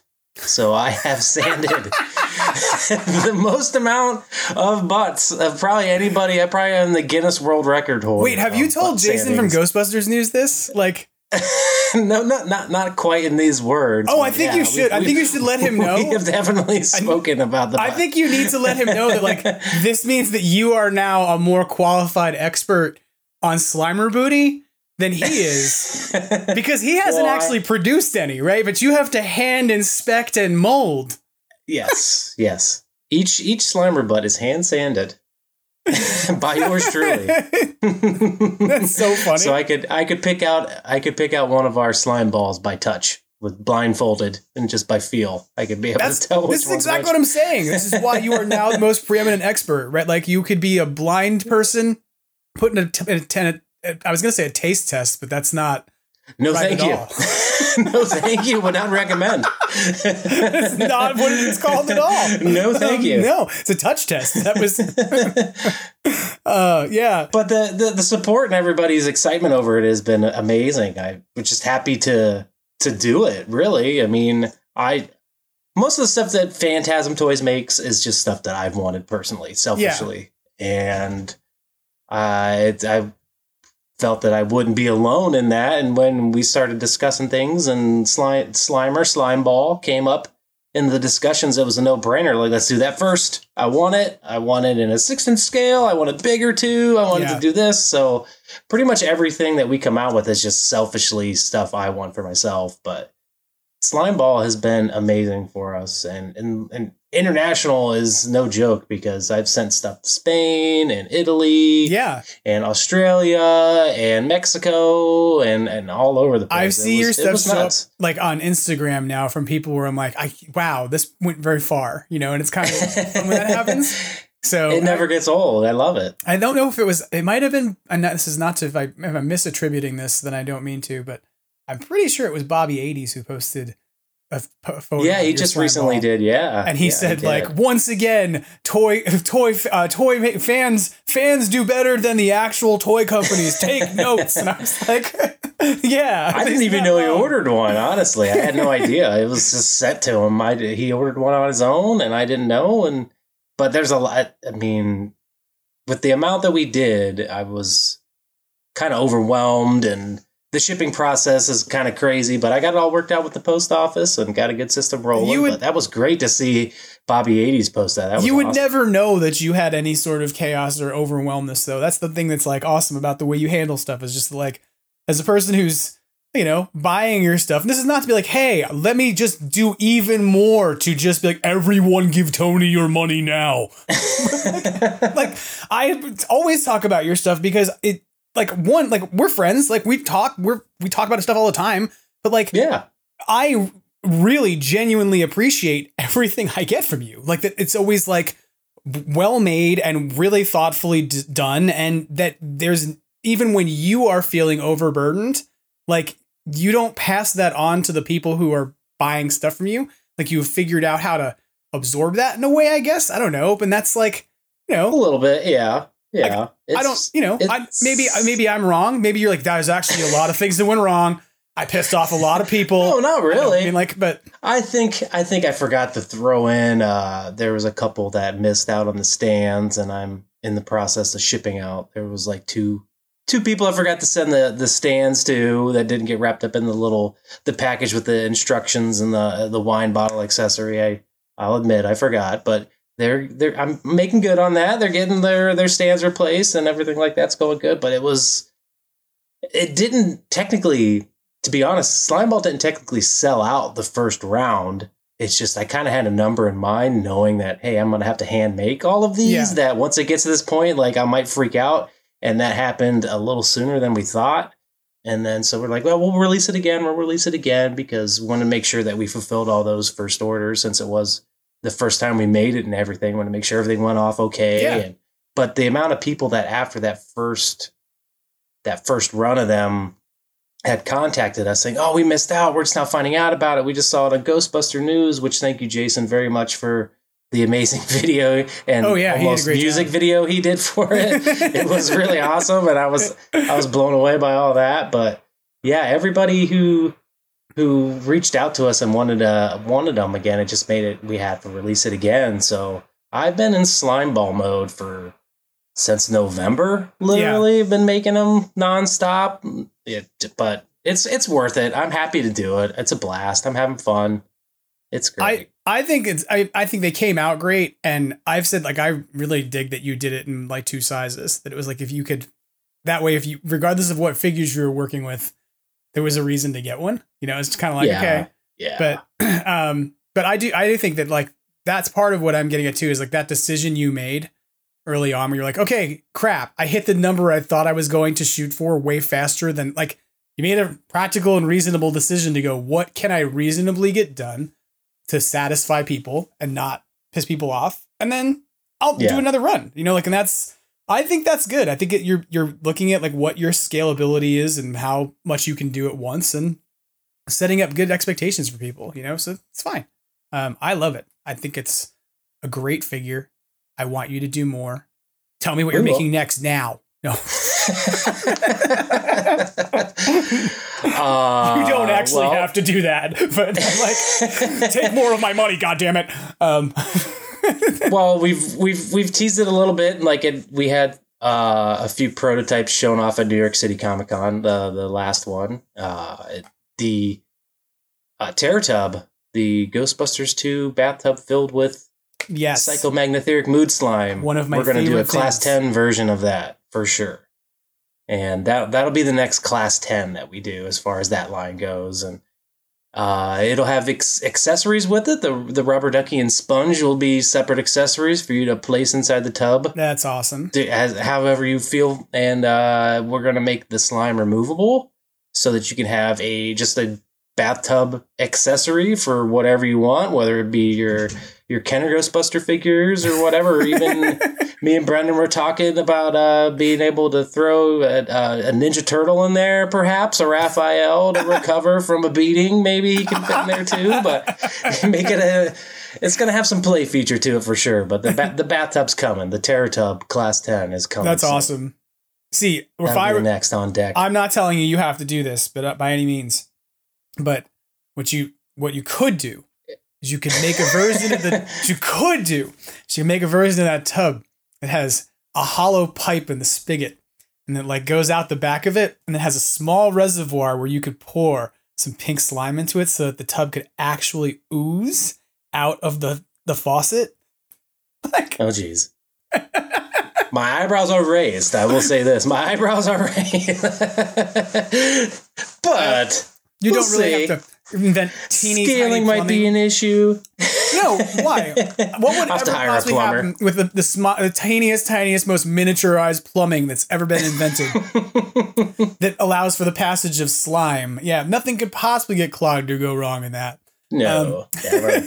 But no, I, I'm I am very excited about that because that's one of the first things that I bought from you was the original tiny, teeny, tiny one was the Yeah. Tub. Um, and I love that thing. It's like one of my like that was one of the ones you started out with the hand painting, t- t- like Mhm. with everything about it was so super detailed, and I still love it. So I'm gonna grab that from you for sure. Um, are you gonna do it in two sizes or are you gonna do it in one? I don't know. This one kind of screams. Well, not screams, but uh, I, I think one size will do it with this one. I think you're right. if probably we do it, I think the sizing, if you size it to like a six inch figure, Uh, that size alone is is pretty big. I'm I'm I'm looking at the prototype right now, and it's it's definitely a handful as is. I don't think uh, two sizes are necessary for this bad boy. It has to fit Diamond Select Oscar. Oh god, well it'll fit that. the only Oscar figure ever. The only made. Yeah, Oscar it'll figure, fit. yes. Yeah, it'll fit. It'll fit him. But yeah, we got a lot of stuff on on deck. Isn't that a thing to think about? There's only one Oscar figure out there right now. For now, I don't imagine it's necessarily directly on your list of like hot commodities, but um, I, would buy an Oscar figure. Why not? I don't know. Diamond Select did it pretty good. We like to kind of early, at least the way we go about things is is fill in the gaps Yeah. where there isn't anything, at least in the way we would do it. But I've always if said there's already an Oscar figure out there. It's pretty good. I'll give Diamond Select that. It's pretty good. need It's missing the Winnie Winnie the Pooh, but I get why it's not there. But Ghost N- Nanny Janosz. Like that's no, that would be awesome. that would be amazing. Um, that's a figure I would have definitely liked to have seen, and like that Ghostbusters two line from Mattel, that would have been good. Um, yeah. So I actually feel bad. I don't know if I told you this, but recently I saw there were prototypes of the Matty. I think we talked about this a while back. The Matty collector prototypes were up on the internet that somebody had an Mhm. Eleanor Twitty, and Yeah. they had it for sale, and I was trying to get it from them, and I wanted to pay them a dollar amount for it, and they did not want to take that dollar amount for it, and then they put it up at auction about three months later for that very dollar amount, and they got one bid for that very dollar amount, and it was not from me, and I realized it happened, and I was like. Ah! it was just like it was like total like rage. I was like, we could have had an Eleanor Twitty figure, and I could have had it. Ugh! Yeah, The the, So- the prototype of the un, unreleased yeah, library lady figure that they had Yep. was that Yep. the auction that also had the prototype for the released accessory ghost Yes. with it? but the seller broke that auction up into several pieces and Mm, did not keep the lot together. So, gotcha. but what I I wanted the originally I was trying to negotiate on the whole thing. Some of you out there who are like deep eBay people are like, I know what you're talking about. And somebody, somebody who listens to this podcast who lives in Australia, who was selling that stuff, might suddenly realize who was messaging them several months ago. so this is a small world of Ghostbusters collectors. So yes, there um, is. but You want to know how how small of a world it is? It's Um, a very small world. without necessarily, you know, that's that's true. That's that's amazing because you have you ended up with that. I'm what you. All right, so be clear. Tony is right now showing me the prototype for the released figure because he apparently is the person who bought. No, I was not. that. I was okay, not. You're not. Got it. I am not that person, but I I have I I'm in contact with that person. So, What you're telling me It's such a small world. is that the person who I was talking to about buying that Eleanor Twitty figure is who I think it is. Then it is an incredibly small world. it is a very small world. I was gifted that. I was gifted the Matty Collector prototype of the library ghost in her ghost form, the actual one that was released as the accessory.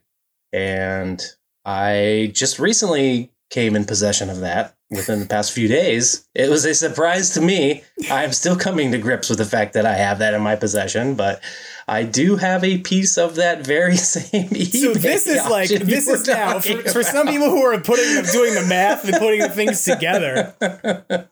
Who do we both know who lives in Australia? No, it was not. Nope, nope, not not that person. No, I It was not that person in Australia. no, it was it was gifted to me by a one uh, Mitch Rolston of Hastel Toy and Gotcha. Hastel Toy and Collectibles. He actually, I don't know if I'm spilling the beans or whatever, and, and throwing out dirty laundry or whatever, but he was a huge fan, obviously, because he was the one who partnered up with me originally to do the Library Ghost figure, Yes, and yeah. he was eyeing those very same auctions for a very long time. And of course he was. a big surprise to me. The next thing I know, he is in possession of certain prototypes and gifted me the possessed, or I don't know, the go- the ghost version of the Mat- Matty Collector Library Ghost, and it is a prized possession of Did mine. you have to glue it back together because it was pins? Yes, I did. It was missing an arm. Yes, not missing an arm, but it was broken. This is the same fucking.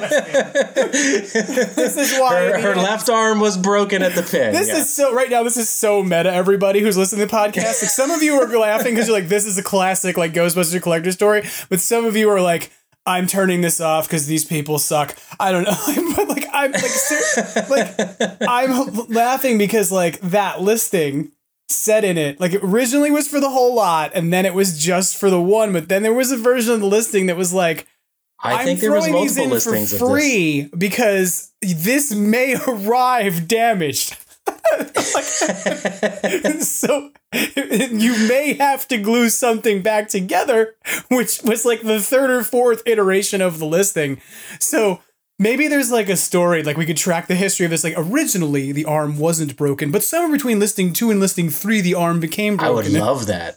I would love to learn the lineage of the prototypes. I love prototypes. They're amazing. It's just cool to see the the behind the scenes and the and the thought process and everything that led up to something. And, and honestly, out of that entire line, that's probably my favorite part of it. yeah. And second would be the containment unit. Right. Honestly, the the oh, containment yeah. unit that came with the Walter Peck With Walter accessory. Peck. Oh no! What you Walter mean? Peck was the accessory. yeah, exactly. I was gonna say, what you mean to say is the containment unit figure that came with the Walter Peck. exactly. But that library, that library ghost, I, is amazing. The one that they were actually released, and even Yeah. the one that they didn't release was pretty good too, which Yeah. inspired something that we did. And, and she's a Fantazm toy now. But Yes, which I think is cool. Like when you actually like, eh, I I- that would have been the thing to do. Would have been to take your figure that you you ended up making of Eleanor Twitty, right, in the library Mhm. ghosts in lady form, and put it next to the other one. The sort of like set them up next to each other as like a display piece to be like, here's what we were robbed of. Here's what we were given. like this is the joy of fandom, right? Like that literal display is right over my shoulder right now. That's Yeah. I have them set up. That's hilarious. Well, that's kind of amazing. Now I know where some of those things ended up. it's right here next to me. Ah, my mind is blown by this. It's so funny. I- we had I- talked about it in the past, and I wasn't sure, like you know, but there, how many No, we did. It was a few. for a Matty Collector library lady prototypes could there be? So it has Look, to be the same one. It's so. kind of funny, but like when uh, Austin and I spoke a while back, um, you know, he knows that I'm on the hunt for a My Little Pony USB stick because Oh, yeah, I, yeah, I need I, you know. I want a podcast uh, Rainbow Dash USB stick to put my po- I want to put my podcast on it. I literally mean like people are like, what are you going to do with it? I'm like, I'm going to put my put podcast, my on, podcast it. on I'm going to so store hand it to every episode of my podcast on it until it's full because I can and it's hilarious. Um, and I had no idea that one had gone up for sale. I had missed the listing, and I went and looked and was like, "What? What? What? I can't believe!" And of course, like I messaged Austin, and then Austin and I am talking the podcast about it, and he's like, "Oh yeah, no, I actually know exactly who bought that. That was so and so." And I was like. Uh, like I, I, everything I missed on eBay, I know everyone who bought. It's hilarious. You know funny. exactly So- where it's at. yeah, so I can feel vicariously like I got it. Um, but I am glad to know those are in a safe place. Um, that makes Very me safe happy. place. Very Yeah, very. that makes me place. feel very well loved, well taken care of. Yeah, It's that's they needed to be somewhere safe. So, um, and I'm my understanding is some of the four Hor- horsemen sculpts, like the wax sculpts, are out there. I know I've seen those in the past too. So, um, I don't There know. was a time where you could go on eBay and type in Matty Yeah. Collector prototype and pick them up for like 40, 50 bucks. There was Yep. like every single guy in the line, and there were all the crazy colors, purples and pinks, and Mhm. they even had some of the the slime blower guys with the smaller slime blowers and stuff like that. You could, and I remember just going, eh, okay. Yeah. And now, oh man, I Yeah. want them so bad. now it's like, hey, this is like a piece of how this was made, you know. And it's, I mean, in the case of the unreleased figure, it's huge. It's like, okay, this is actually like, you know, a figure There's like unreleased. three of them. Is I think like there's three, three three of copies of it. You mean? Yeah, Yeah, And my one of them has a hole in the head. Like there's like a um, it, there was an air bubble in the head during casting, and so they filled it with some sort of like epoxy or something. And so when you look at it, the coloring on the face, like it's a blue or gray prototype, like the ones that you ha- Mhm. like have, but then there's like an orange or something, a plug like injected into the gap.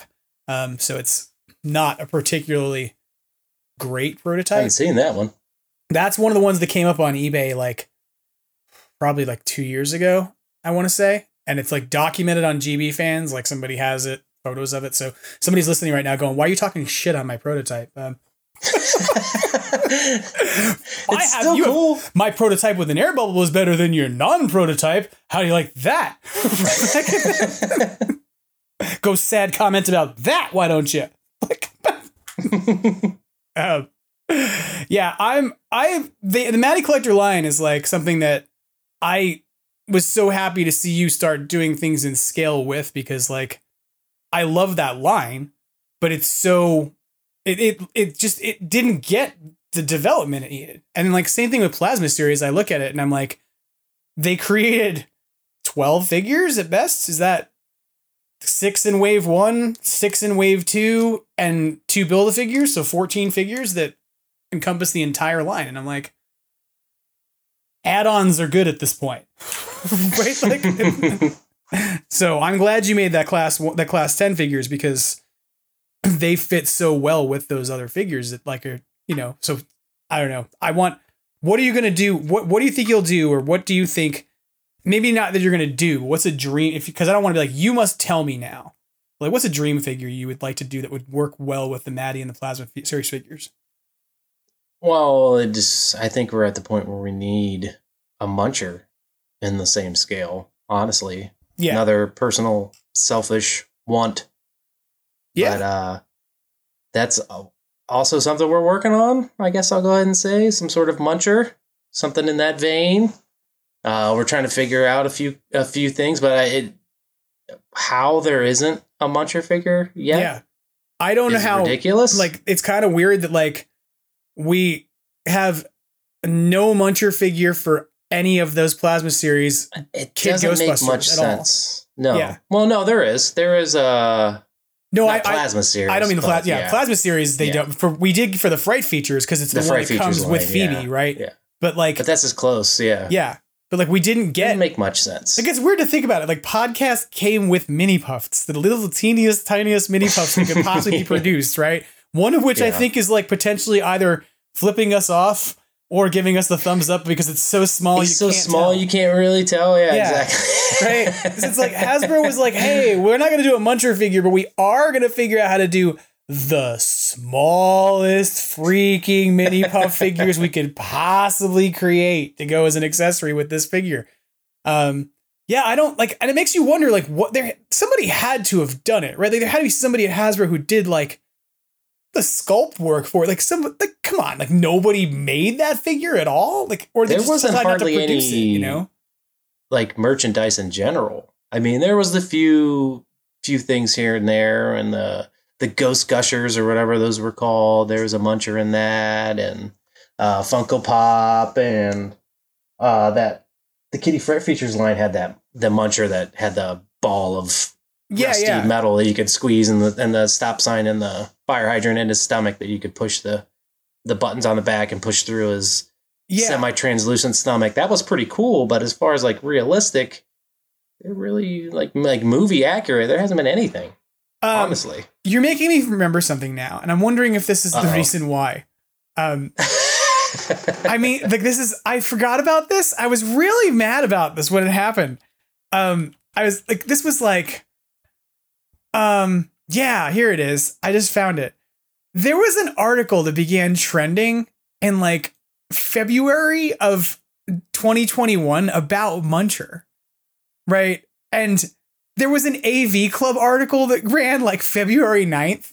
And I just looked this up because I'm like, why wasn't there a lot of Muncher advertising? And, and about the same time, it was where the advertising shifted towards the mini puffs, right? Like, we remember we Yeah. got the reveal of the mini puffs. It was like, hey, just so you know, our wad's about to be blown. so, because all these toys and cereal boxes are about to be released.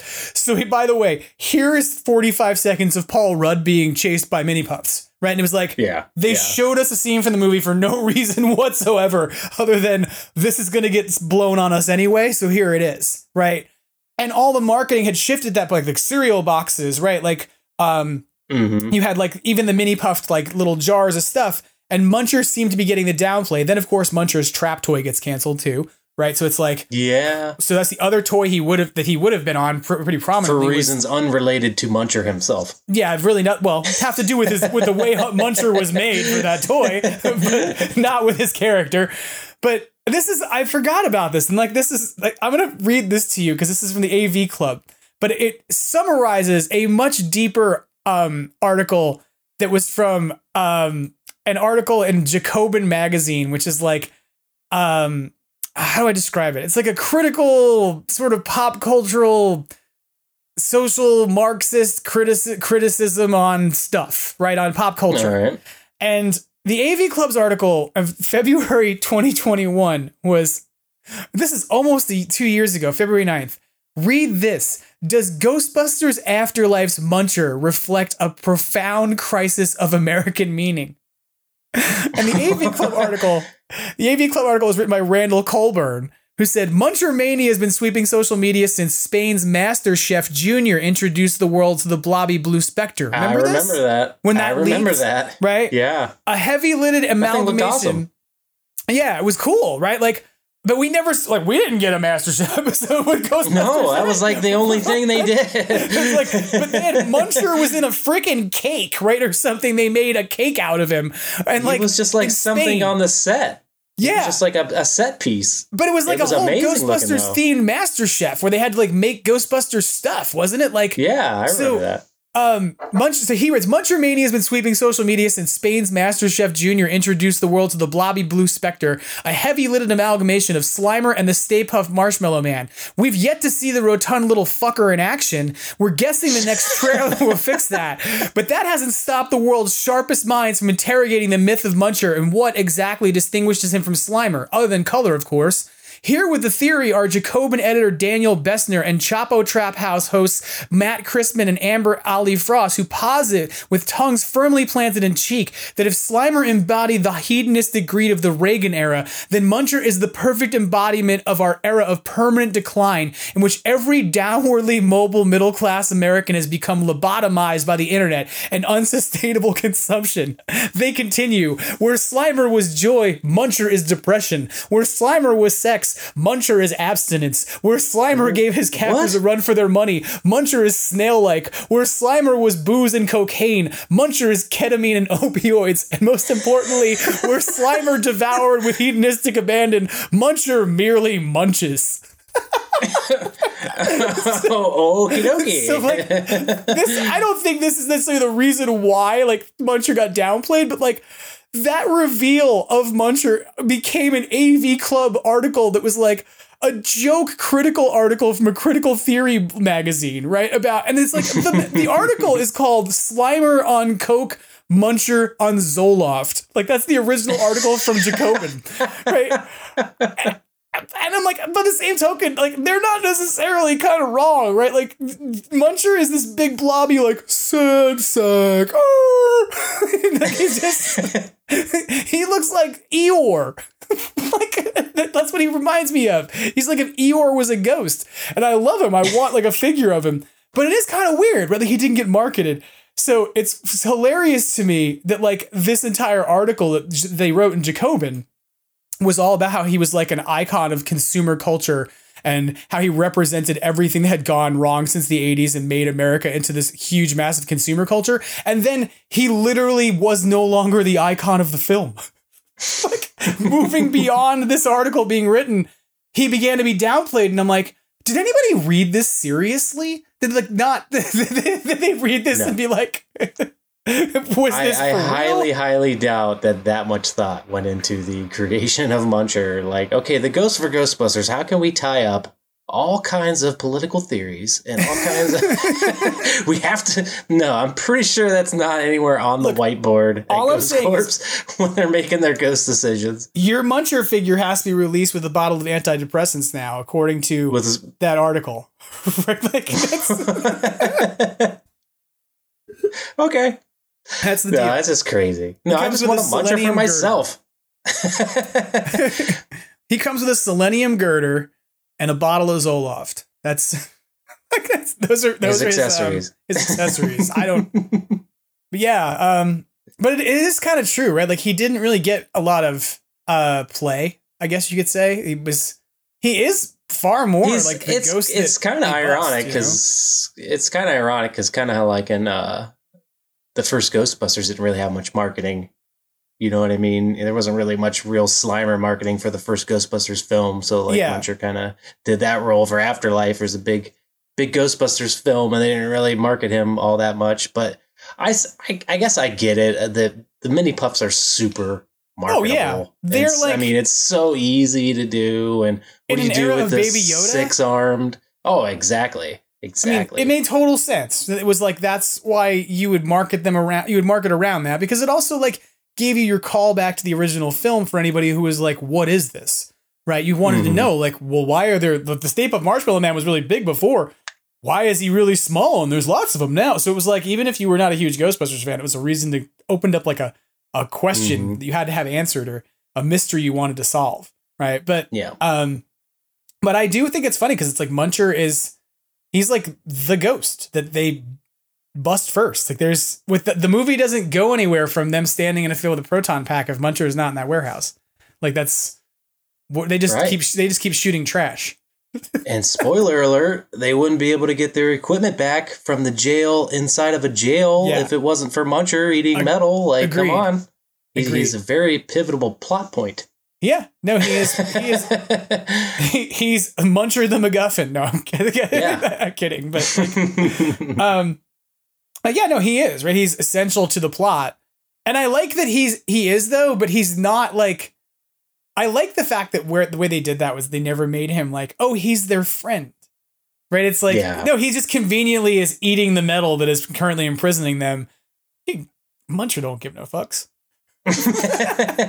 like that could have went way wrong. Like he could have started eating the bars, and then instead of flying through the ceiling, could have stopped and then like, machine gunned them both them, down. right? Like- it was a big gamble, right? It's Yes. just like Podcast likes to take some risks. Yeah, you know, but it's like that's it could have been written very differently where it was like, now he's their friend. And it's like, no, this was be be dumb. It's good that he just eats the metal and then runs away.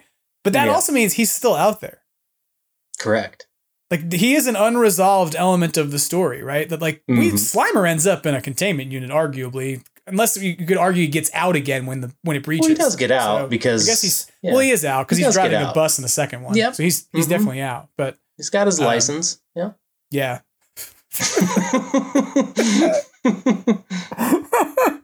what do you what does that process look like? Ghost goes to the DMV. uh yeah, that would be hilarious. So Muncher then, potentially on the way. Um Correct. do you think you'll do him in two sizes? We're talking about it. Yeah.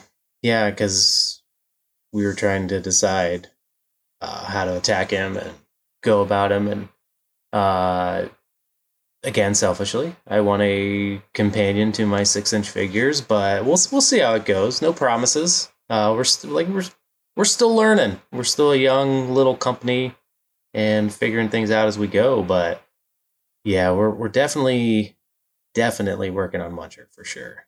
I'm excited because um I need that in my life. I need there to be a Muncher figure. and my my uh family that busted together pack like that's where it should have like if you're gonna put it as a minifigure somewhere that's well, where it belongs. yeah, yeah. I, I guess that was the the second wave's Tully's terrible night. yeah I guess technically that was the second, but I I was kind I almost was expecting like you just said like there to be like a muncher with somebody else and a two pack and that was going to be it. But yeah I like we like I said we were trying to fill the gaps So Yeah. as many gaps It as leaves they'll leave ground us, for we'll you. try and fill. That's what I would say. It leaves ground for you. Um, and then you know we you and I have talked about this before. Like there's a lot of different ghosts. I think that you have the opportunity to kind of like take from like the video game. You know, um, have you thought about that any anymore about that? Like a potential ghost in the video game that you think would be good to do as a figure? as far as the the video game or Spirits Unleashed, but Um, uh, well, I you could answer. I, I was thinking Spirits Unleashed more contemporarily, but you could really like. I would actually now that you say it, I'm like, please make me a Pappy Sargassi ghost. I, I, I oh my god, I wasn't even thinking about that. But yes, I we now I want that. actually this this was a while ago. We were discussing things. Uh, the the little marshmallow minions would be cool to see. Oh, from the video, from the little yeah, the original video game, meddlesome little 2009. yarpers. Yeah, those, those were those were cool little burnt little puffs, and those Yeah. were really awesome. And And, and they had so two much. forms, right? Because they would like yeah, they could march like little marshmallows that just bounce, and then they would turn into Mm-hmm. those those uh like little marshmallow dog things. So yeah, and they, I think they were like something different too when you're dangling off the edge of the building too, Mhm. and he's throwing them up at you, and yeah, yeah, yeah. There's a lot. There's so much to do that hasn't been done. That our list of ideas and future projects is way longer than anything we'll be able Yeah, to actually produce. But yeah, we have talked about it for sure, big time. I think it's good. like, cause I, cause I, like, that's something that when Mattel did the rookie figure, Yeah, right? It's like that was the one figure we got from the video game canon. I think. There was Diamond Selects uh, Mini Mates did like a four pack of uh, ghosts from the game, and there was like the chef and the collector, and I forget what else they did. It was a little four pack of Mini Mates were from the video game too. I, I never got that, but I want it now just because the video game means a lot more now that it's. It's crazy. It's already nostalgic, even though they remastered it and it was just out not that long ago and still kind of fresh in everybody's kind of wild, but like, I mean, that was for all intents and purposes until they made this movie at Ghostbusters 3, right? So it was, for everybody, yeah, yeah. yeah. So, For, I mean- for the time being, it was your your third movie, Yeah, it wasn't I mean, bad for a even third the- movie. even Honestly, the they mean they got the that- cast. even the scripts that have been found from that, right? They're labeled Ghostbusters 3. Yeah, Like, so that's like- awesome. People working on that video game were like, we're making Ghostbusters 3. That's what we're doing. Like that's it. it's in our heads. That's what it is. I don't know what you think it is, but um, Uh, I was when that video game was announced. I, I remember seeing the leaked uh, footage or whatever from the game that somebody else was working on while they were simultaneously actually working on the Ghostbusters video game. Where it was like, oh yeah, a, a Ghostbuster running around the city and there's swirling clouds and you know, like the, the equipment was kind of crazy and they had like the test footage of somebody running around the city and that that got me excited. And then a few months later they announced that they actually were making a video game and it was going to be this this and this. And I re- I remember I think I got a Game Informer uh, subscription for a magazine just because I knew that there was eventually going to be a Ghostbuster issue. That the, I didn't even know it was going to be on the cover like it ended up being, but there was actually an issue of Game Informer that was like, big on the video game. I'm gonna get was- a seventy-five dollar a month subscription to Production Weekly just because I know that Ghostbusters is Exactly. I did that. I did that in 2008 or whatever it was when they were announcing the game and stuff. I did that for Game Informer.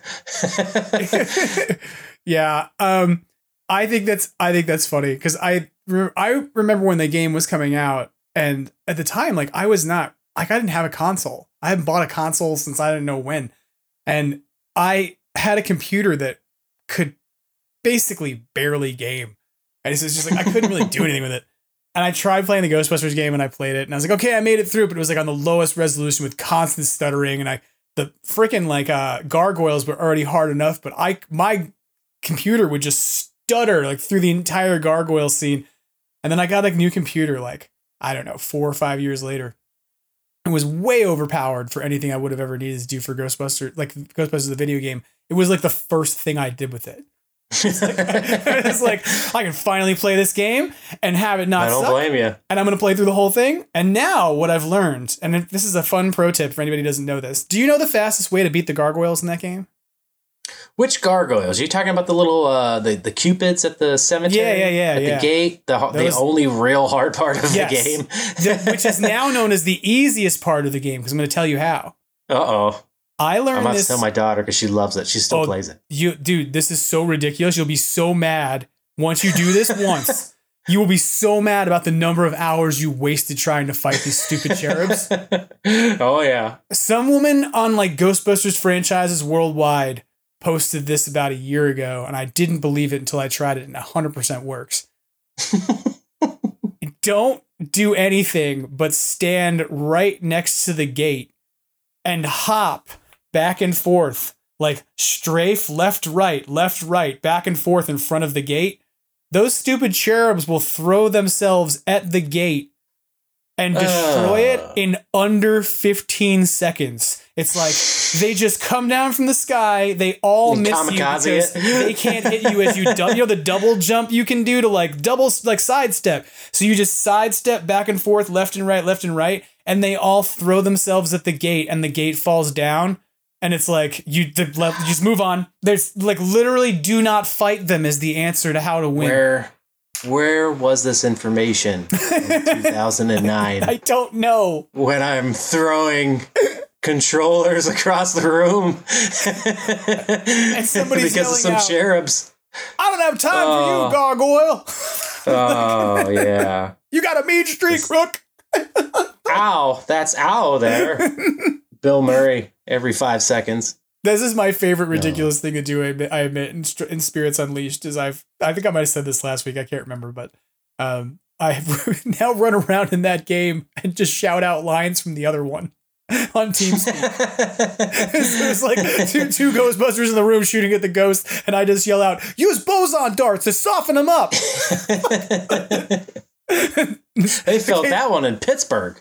Yeah. occasionally, occasionally somebody else who's like on has TeamSpeak on and has played that game is just like starts doing lines with me and we just start, start shouting out stuff from the game, right? Like so I, I want that mod, by the way, IllFonic. You're gonna do something, go get that old dialogue and put it in this game.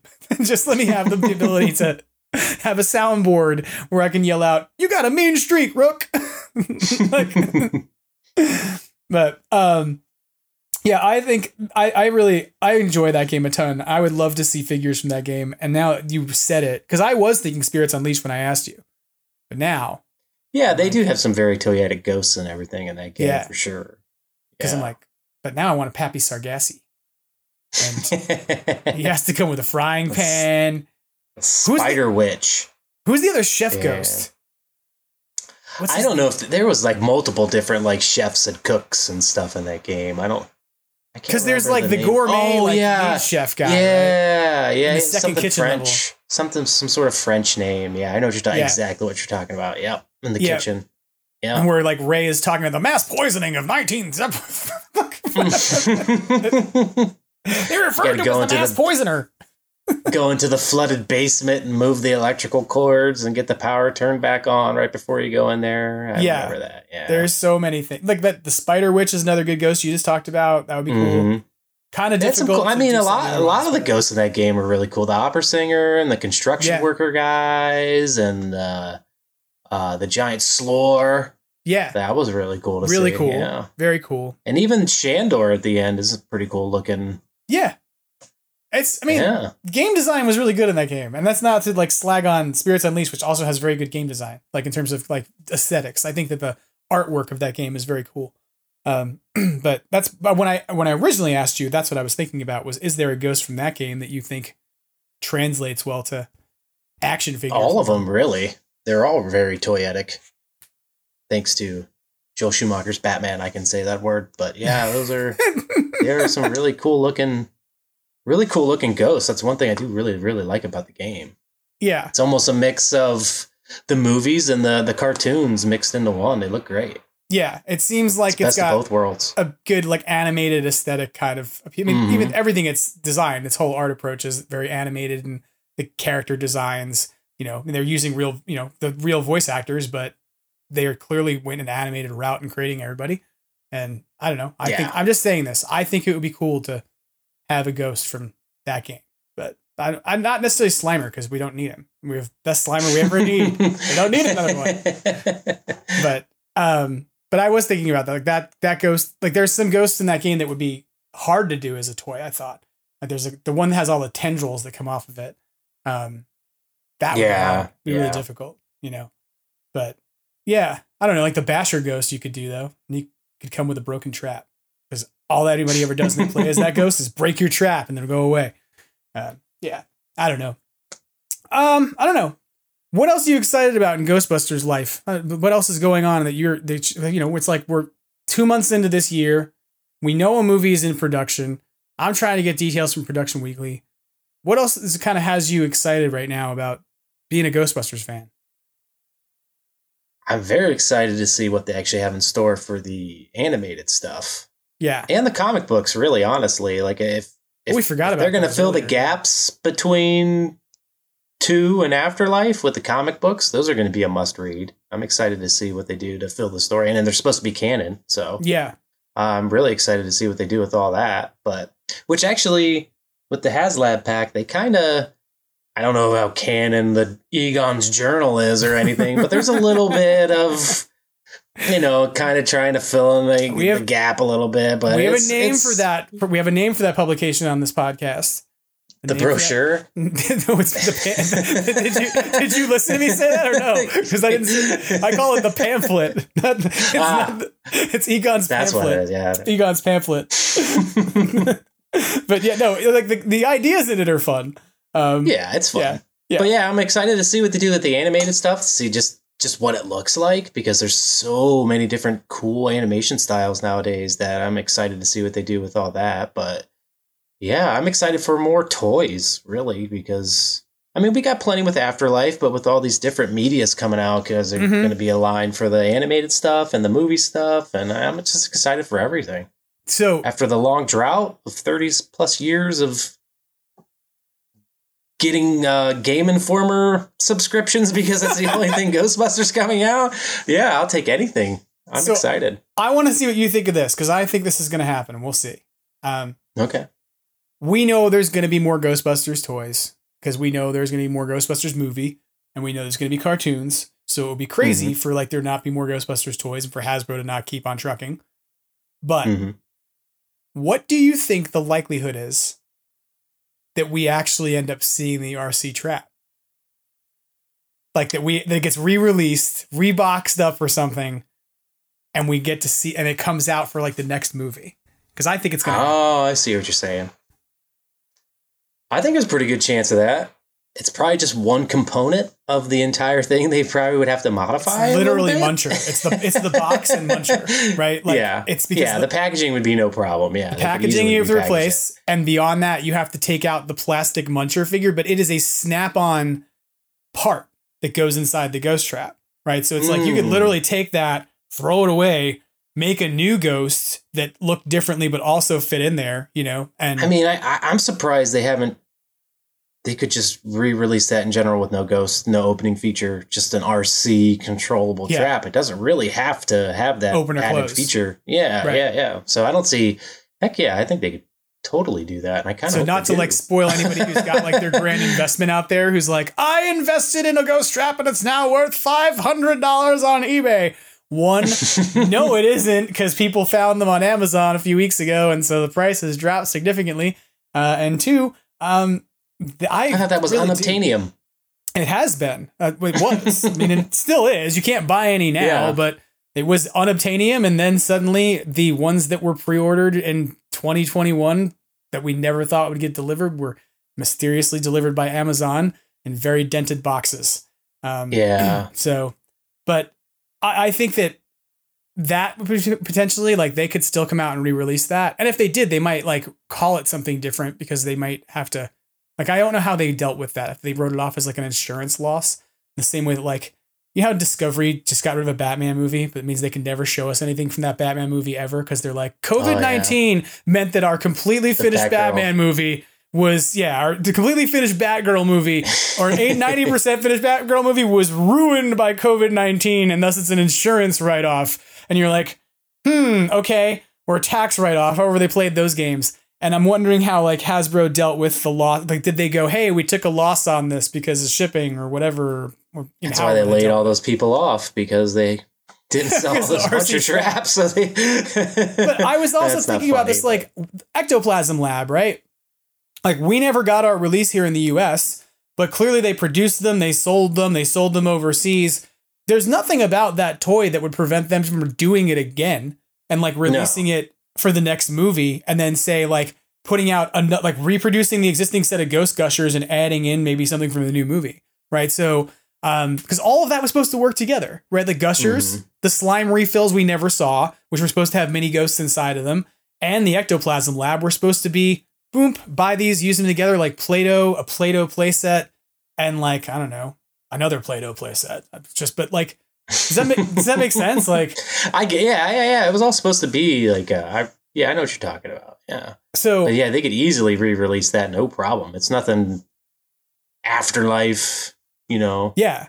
Has to be like that or anything like no, that. No, like no, like none of it was afterlife specific stuff, right? Like the only things that were really was like maybe you could argue the trap was because the trap was introduced in Afterlife, but if the RC trap's in the next movie, then who cares? If the RC trap's in the video game and the RC trap ends up being an animated stuff, then it's just an RC trap. It doesn't have to be Afterlife specific in its marketing at all. Exactly. Mm-hmm. So, um, I don't know. Beyond that, like I know you make toys. I know you're selfish about what you want. What's something you really want to see Hasbro do? Like I know we talked about that you know, 112 Ecto. But like, is there something else while Hasbro has a license you'd want to see them do with it? I would like to see them and it's not going to happen, but I'd like to see that I'd like to see them continue to roll out with the Kenner Classics and just keep re-releasing yeah stuff along those lines, but it's not going to happen. I, at, at most they might possibly do Ecto Glow because they can just reuse the molds from right. the classics. They're not different, but I, they showed off that video. Mm-hmm. Uh, I was just thinking of that as you're talking time, about this. Yeah. And they, they they showed off a few things that were being sculpted that we did not see. So. There's a backpack slimer, right? It was just like yeah, that was the exactly. big thing I remember was like the guy show they showed us the guy sculpting backpack mm. slimer by hand, and it was like, oh, cool. This is and it was like how we made these, and then and crickets. Nothing. Yeah, um, which, it's the it's the Ghostbusters Hellbent script of toys. we all knew about it a long time ago, and it never happened. if it's the if it's the Ghostbusters Hellbent script of toys, then it might mean that it's someday discovered inside of a library at Yale. Um, which, like, we're not gonna. I didn't put this in the news item this week, but this is a good way, place that it got injected into the podcast somewhere. Um, because I've kind of suggested that inevitably it will. Like, um, if you don't know about this, if you've been chasing the Ghostbusters Hellbent script for a long time, it does exist. It is out there. I'm not going to tell you where to go get it right now because the place that would say, come get it for me wants you to pay money for it. I will tell you, though, that it's available. Yale has it. It was inside the apparent um, holdings of uh, a man named Tom Davis, who's an actor and comedian who was a friend of Dan Aykroyd's, and all of his papers were donated to Yale apparently in 2012 or after 2012 when he passed. And it's part of their rare books collection or rare documents collection that you can go and read Hellbent inside of a library at Yale, um, which is kind of crazy. and somebody has made an electronic copy of it, and it is circulating out there, and you'll probably be able to find it somewhere in the future uh, for free. Which is why I'm telling you now that maybe you shouldn't just go pay somebody for it who says, "I'm only providing this for historical and research purposes," while I ask you to give me money mini rants that we didn't put in the news items. Sorry, everyone. Did you do that on purpose? No. did did you did you say he's asking me about toys from a competitor? I know what I'll do. Wind him up I about Hellbent. I love Mattel. I love them all. I'm joking. Um, uh, yeah, I I don't know. That's I I will see now you brought this up because I've I have read this script and I don't really want to talk about the script too detailed. And part of the reason I don't want to is that and this is real. Like I'm just gonna say this here at this point in the podcast, and this is a very disorganized podcast where somebody I like comes on and then we just riff and do things, and then I throw in sound bites anyway because they belong in the podcast. But this is really like news and not what we were talking about. But part of the reason I didn't put it in the news items and part of the reason that I didn't really talk about what's in the script, because I have read it and I believe at this point you have read it, is that I don't know what potentially could come out of it ever again. Does that like make sense? Like I don't like this like you can look at every script as a closed document, something we moved on from, right? But it's like I'm now paraphrasing Derek Osborne, who was paraphrasing Ivan Reitman in GB fans a couple weeks ago, and he said that like scripts are living documents, right? That like scripts exist during and post production, and there's still ideas in them. There's still things people might utilize, and for all I know, like something that's in that text maybe something that somebody's been kicking around in their head for 25 years that they still want to put in a movie, you know? So it's like, Mhm. I've made this conscious decision to say, this script exists if you're a person who's really been looking for it. And part of the reason I would say that is that if you've looked at James A. Green's book, like, or James Green Jr.'s book, I don't know why I'm like, James A. Green, who's James A. If you look, if you've looked at James Green Jr.'s book, the source from which he talks about draft scripts is in his footnotes, right? So it's like it's not a secret that this is out there at this point if you're academic enough to look at the footnotes of the person who wrote a book about it. But um, you know, the part of the reason I haven't talked about it for that reason, but I will say this. That script has a whole bunch of really good ghosts that would make dope toys.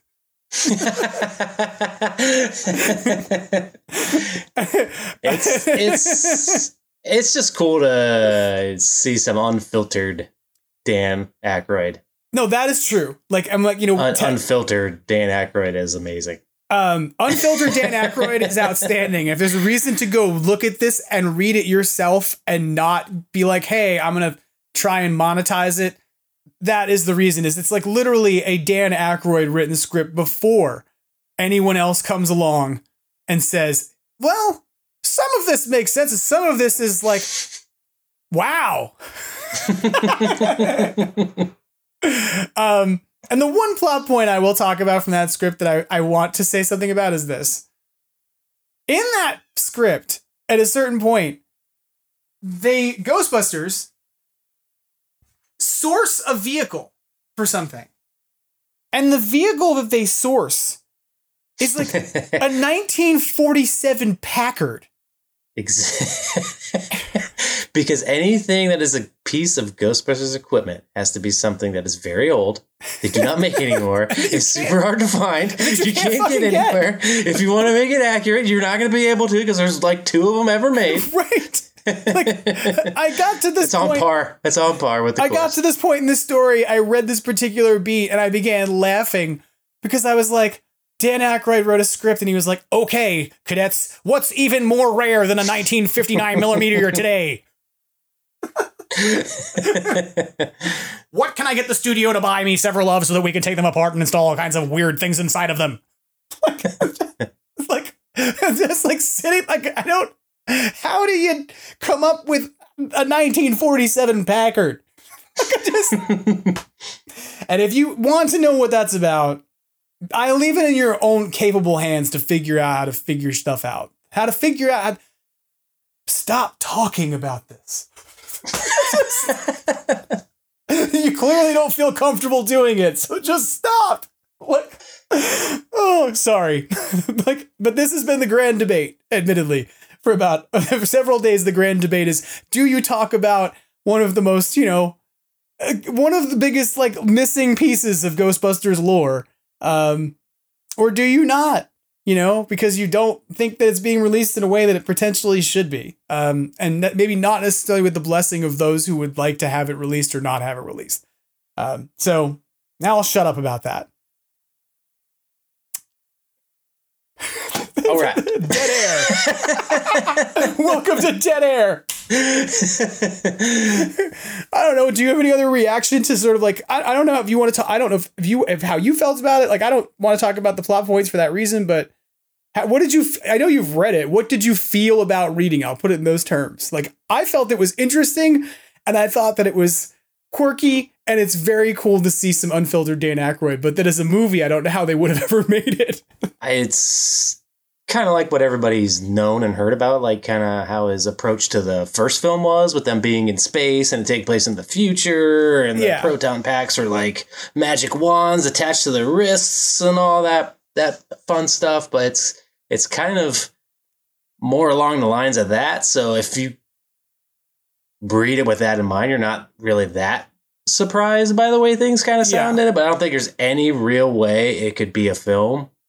I think it definitely needs that Harold Ramis bring it back to reality touch that it, that, that made the, the first and second film what they are. It's definitely, definitely lacking that. but it's it's just fun to read it and just to finally finally see it with To your know own it's there, eyes and to know it isn't opinions lost. and it's there and it I mean everybody knew it was there it's not like it's a big secret Yeah. but it, to actually finally get some more context and real facts behind it and actually see the pages it's it's cool to see for what Yeah. it is but No, agreed. Um, I, you know, and like I said, it, it this is something that I imagine is going to be out in the next month or two. That it will be publicly available, and so as much as people may want to run out and read it, like don't feel com- like I have to go spend ten dollars. Like, yeah, if you want to support the person who's doing that, feel free to do it. Um, I I did admittedly, so I could go get it, but I afterwards went, I don't know how I feel about this. It's kind of weird that you took somebody else's copyrighted work and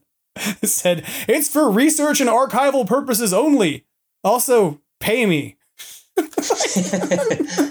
Because I got news for you: the Yale Library probably didn't say, "Pay us." they, they- they were probably like, "We're a library, and you can come look at what's in our holdings, uh, even if you're not a student at Yale, because we're a library." Um. Anyway, I'll get off this now. Um, do, do we feel adequately uncomfortable now as we approach the back end of the podcast? Have we done a good job of? sure if that was if that was the goal yeah Do you have any? Yeah, other, we have any other conversational minefields to wander through here? Like, should we talk about Ghostbusters 2016? No. no. I I uh, I appreciate the film. I wasn't serious. We don't have to talk. I just meant that doing so would be a conversational minefield because even if you love that movie, you will walk yourself into a conversational minefield with someone else. I will say this about 2016. Personally, it came out at a time good for me. My daughter was at a great age. She was four, four or five years old when it came out, and it just got her introduced and excited about Yeah. Ghostbusters in general, and it reintroduced Ghostbusters into the, I guess, the marketplace, and you get the Playmobil stuff and the the Mattel figures and, and all the stuff started hitting the hitting the market. It was a perfect time for me personally with my daughter, and she was right at that that sweet age to get brainwashed by all the things that are coming out at that point in time, and Ghostbusters was part of it. So uh, that was that I will say that I appreciate it for that. It helped introduce it into my daughter's life and made her a fan, and I and she saw Afterlife with me, and yeah. half the reason why she was excited to go see Afterlife because she already had a uh, knew about what after or not Afterlife, but she knew about what Ghostbusters was because of the 2016 movie and everything. And I took her to see it.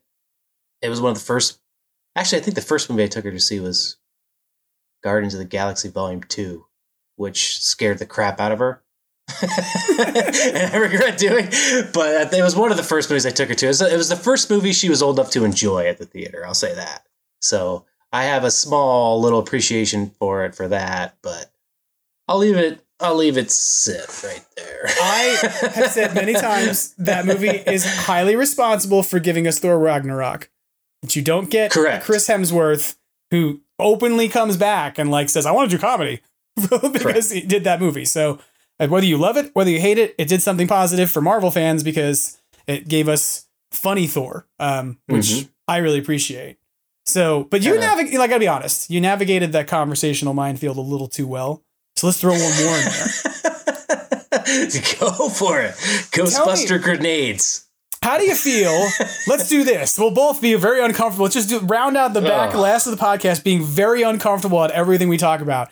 Um, how do we feel about Bill Murray's on-set behavior? No, we're not doing this shit. Oh, We're not. I'm just kidding. But like, this is what I like. I admittedly. The, the, put uh, Seth Green in a trash can or something? that's the light part of it. That's, that's the, no. Like this is where like the funny part of this is like, hey, he once put a child in a trash can. Go on. Let's not. that's just like, but dunked him in the trash can on top of all those Ghostbuster scripts he shredded. That's right. Um, along with all of his address books and yep. um, all, all, of his bills, whatever. I don't know. But sure, along with all of the posters that were not actually signed by somebody and instead were auto pen. I don't know. Like, we could go into all kinds of things. The point here was less to be like, hey, let's be really legitimately feel uncomfortable because I always feel comfortable talking to you um, and that's why I think you know part of this the, the, joking about this hellbent script thing is like I do feel weird about it. You know, it's like it's weird to try and navigate how to talk about a thing that you love and you care about, but you also don't want to piss off people because you know it's not a finished work. They didn't intend for it to be seen. It wasn't really like their plan. You know, I don't know, but I still think no, Sony can get around it by putting them in a book. They should take these scripts and put them in a book and sell it to us, and then we could all pay for what it. if? Feel good about it. You know, like like we were saying the other day when we were talking make a make a what if make a one of the animated series just all the unused scripts yeah. from 1990 what was that 7 to whenever 2016 yeah. there's a few there's a few in there i'm sure there's oh, yeah. there's some good stories yeah I, I, think it definitely could uh, blow the dust off of those and make a nice animated series and maybe they the even unused. are like that's part of the other reason why it's like i don't really want to talk about the plot points because it's like for all i know like they're uh, doing they're they're covering the un, the the times where the Ghostbusters were in existence between the 1990s and now. And it's like that we've been told that this is going to that those animated series are going to talk about periods of ghostbusting we haven't seen yet. Like mm-hmm. so it's like I don't yeah that's part of why it's like I want people to know hey if you are the kind of person who likes to see behind the scenes scripts and know that stuff is out there yeah it's out there. You should know that. But like I don't I don't know. I just kind of reached a point. Like maybe I've over talked about this meta how do you podcast thing, but it's like I've thought about this like way too much over the last week of like, what do you do with this content? You know, what do you do? Can you talk about it? Do you not talk about it? Do you, um, do you deny it its existence because you don't want to upset people, or do you recognize that like a whole bunch of people have been wanting it for a really long time, and that occasionally even somebody you really expect respect occasionally trickles out like a couple paragraphs at a time on Twitter. I think we covered the bases on this at this point. There's not much more to be said about it, but um, thank you for raising the issue, I guess, because I wasn't going to because I felt weird about it. So, I'm sorry. No, it's fine. It's, it's really, it really is okay. I'm kind of glad you made the passing reference to it because I have not figured out how I'm going to deal with it. But I have jokingly said that the way it will end up being dealt with is that somebody will bring it up, like that it will happen. You know, so it's like okay, cool. So I guess I was the one to do it. It's your I'm fault. To. It's your fault. You did it. it's not like I didn't mention it an hour ago before we started this too, but um, it's just, it's fine. But anything else coming up down the pipeline that you want to talk about? Plug, throw, um, you know, our attention on. Tell us that's so great that we should go and endorse it. Whatever. well, depending on when this comes out, uh, tune into the Jeffrey Awards from oh, yeah. Toy Anxiety and just have some podcasts, which Fantazm Toys is uh, the proud sponsor of. That's right. And I we forgot. I'm sorry. supplied the trophies, and uh, we might have a a uh, few more uh, Crypt Creepers coming out soon.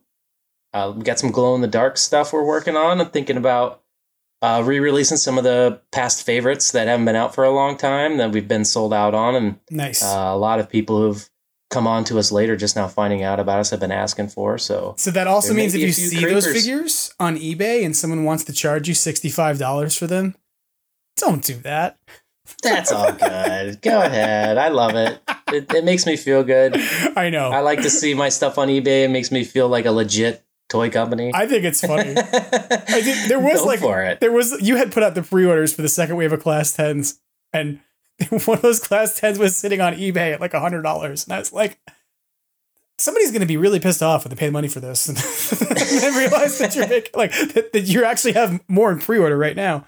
But yeah, that's that's you do you do know when you're succeeding because people are like, I value this higher than I paid for it.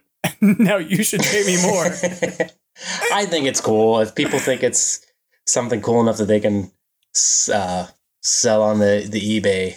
Go for it. I like Yeah. to see it. So That's what I do. I buy all your stuff and then I flip it. no, I don't. Um, well, I I am excited to see what you have coming up in the pike, and I think it's cool. If you haven't, if you're not familiar with uh, Yes Have Some Podcast Toy Anxiety Show, they have a uh, annual award show now. I'm like, it's is yeah, I didn't even say what it was. I brought it up, but I didn't. Think it is the third the third year. Yes, it's It is- Gonna be a, it's on Valentine's Day. on Valentine's Day on the 14th. So, and it is on Yep. YouTube.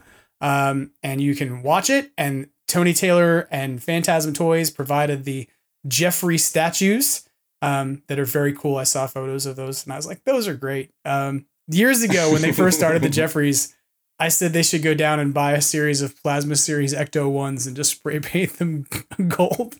hand them out to people.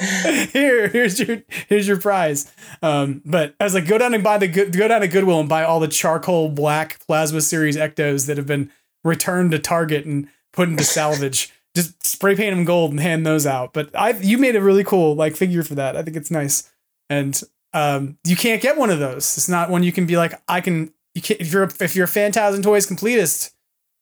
Sorry, you have to win a prize. You have to go out and actually design toys for a major toy company and win an award. I don't know what the plans are for the actual trophies themselves, whether they're props or they're actually going out to toy companies or whatnot or whatever. But just it was just fun to Yeah. fun to make actually. No, either way, be a part of it. It's all it's all fun. Um, but you can't get one is the point. So sorry, you suck. Nope, not for sale. N NFS. Um, so check out the Jeffries. Keep your eyes out for Crypt Creepers Yep. and um, Terror Tub, Muncher. Yep. Yep. Oh And, yeah. And Ohio's awesome. I think we talked about Yeah. off the air, but if you're thinking about relocating in your life, Ohio. Ohio's not so bad. Um, yeah.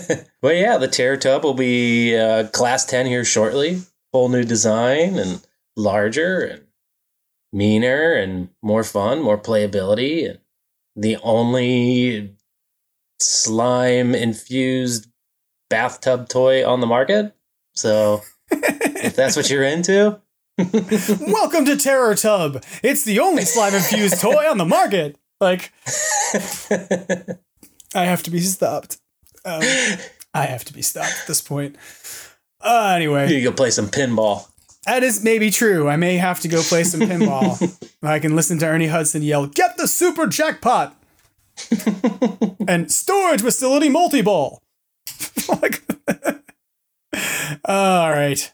Well, thank you for coming on the show. I really appreciate that you were on, and uh, and we had a good conversation. I always enjoy your company because you're a good person and uh, a fun person to talk. Yeah, with. it's always So- great to great to talk to you. I love Extraplasm, and I'm, just, I'm a big fan and weekly Thank you. listener when it comes out weekly. And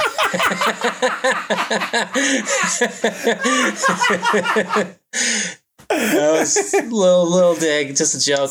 I understand. You know, I it's a ten. understand. It's an every. It's an. It's a week and I share lead. your I share your one man operation It's pain. Week and a half. lead. It's a, Even though technically, by week and a half lead. oh, it's as long as it's happening, man. That's that's all that matters. You're you're still doing it. I It's a- love It's it. a week and a half, Lee. That's that's my new word. it's not like annually, but it's week and a half, Lee.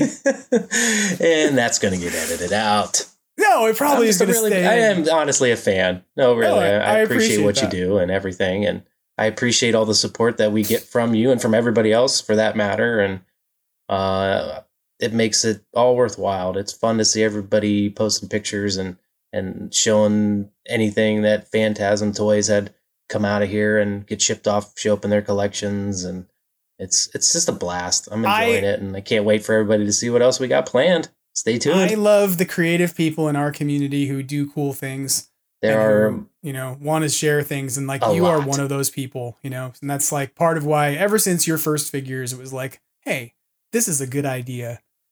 like he's got he's got mini ghosts that I can add to my mini ghost collection. I like it. You know, it's just like that's where that all started. And it's like, Mhm. let me I gotta say this, not to be like, hey, I talked you up all the time.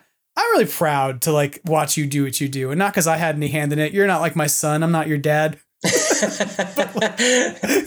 like I, I just to watch you do what you've done, like from what started as like, hey, I'm making minifigures that are like one color or just like hand painted to, I have an entire, I like I've got a partner and I've built out like a, a way of ma- of producing a ton of figures that are high, super high quality. Like not like your old ones weren't, but it's like there's a big difference between like, hey, I'm gonna make mini ghosts and I'm gonna make a posable figure that has like components that move and that has to be assembled and that ha- you know like that it, like this different from just casting something right? It's like and that's that in your context like you everything you make is new.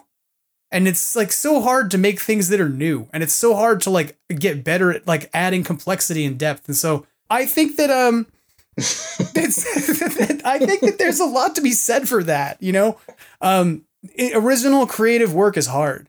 And uh, watching Yeah. you go from like hey i'm gonna make some one-off cool like mini ghost figures to i'm gonna design in a figure with a partner and figure out how to make a, a moving piece of you know stuff a toy that actually has components that move and it has play value to it other than just being something cool to look at dude that's awesome like Well, thank, thank you, you. for doing it it Means a And, lot. like you're Thank really you, good thank at you. it so yeah sorry being being a little emo today no, I appreciate it very, very much. Uh, it's a labor of love, and it's just something I enjoy doing, and I'm glad to do it. well keep doing it because it's fun to watch you do I- it and it's fun to get your stuff so you know Well, thanks. And the second round of slime balls are being made now, so everybody who's waiting on those, don't worry, they're being made. They'll be on their way out. I have them all. That's really what it is. Is I have them all. I'm putting them all on eBay. you No, I- guys, I- you're not getting your orders fulfilled. You have to come through me. They're coming. They're coming. No, I'm sure they are. um, we got lots of fun stuff. It's just I I think Ghostbusters is such a special little property and it's it's it can't really really be compared to anything else. It's like not on the same level as like Star Wars and some of the bigger uh, licenses and it's bigger than most others too, Yeah. but it doesn't really get I feel like it doesn't really get the attention it deserves. There's a lot left on the plate and there's a lot that us fans have wanted for a long time or deserve, I feel that gets overlooked and we're trying to right those wrongs. well, keep on keeping on because you're doing a great job, and uh, I appreciate it, and I appreciate And you. same to you, man. Appreciate you. everything you're doing. You keep I'm- on keeping on the podcast, man. I will on Doing a, great. on a week and a halfly basis.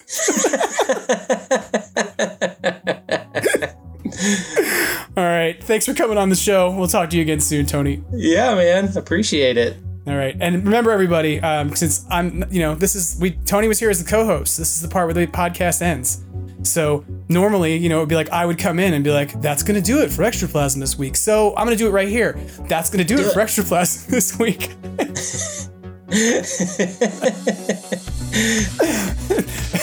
if you want to contact the podcast or share anything with the podcast, you can reach us at Extraplasm on Instagram or Extraplasm on Twitter or at extraplasmpodcast at gmail.com. As always, um, your likes, your positive reviews, even for this show where we're rambling this much, it's greatly appreciated. You can leave positive reviews for us on iTunes. Uh, I want to add in, because I haven't done it well enough, uh, our logo is from Brendan Pearce of Badoochi Studios. Our, our theme music Yes. is by uh, defunct vaporwave artist Magnavox. And we hope to see you again in a week and a halfly basis or sooner. At least. Until then, as Ernie Hudson would say, Try to have fun and always keep on busting. Take care.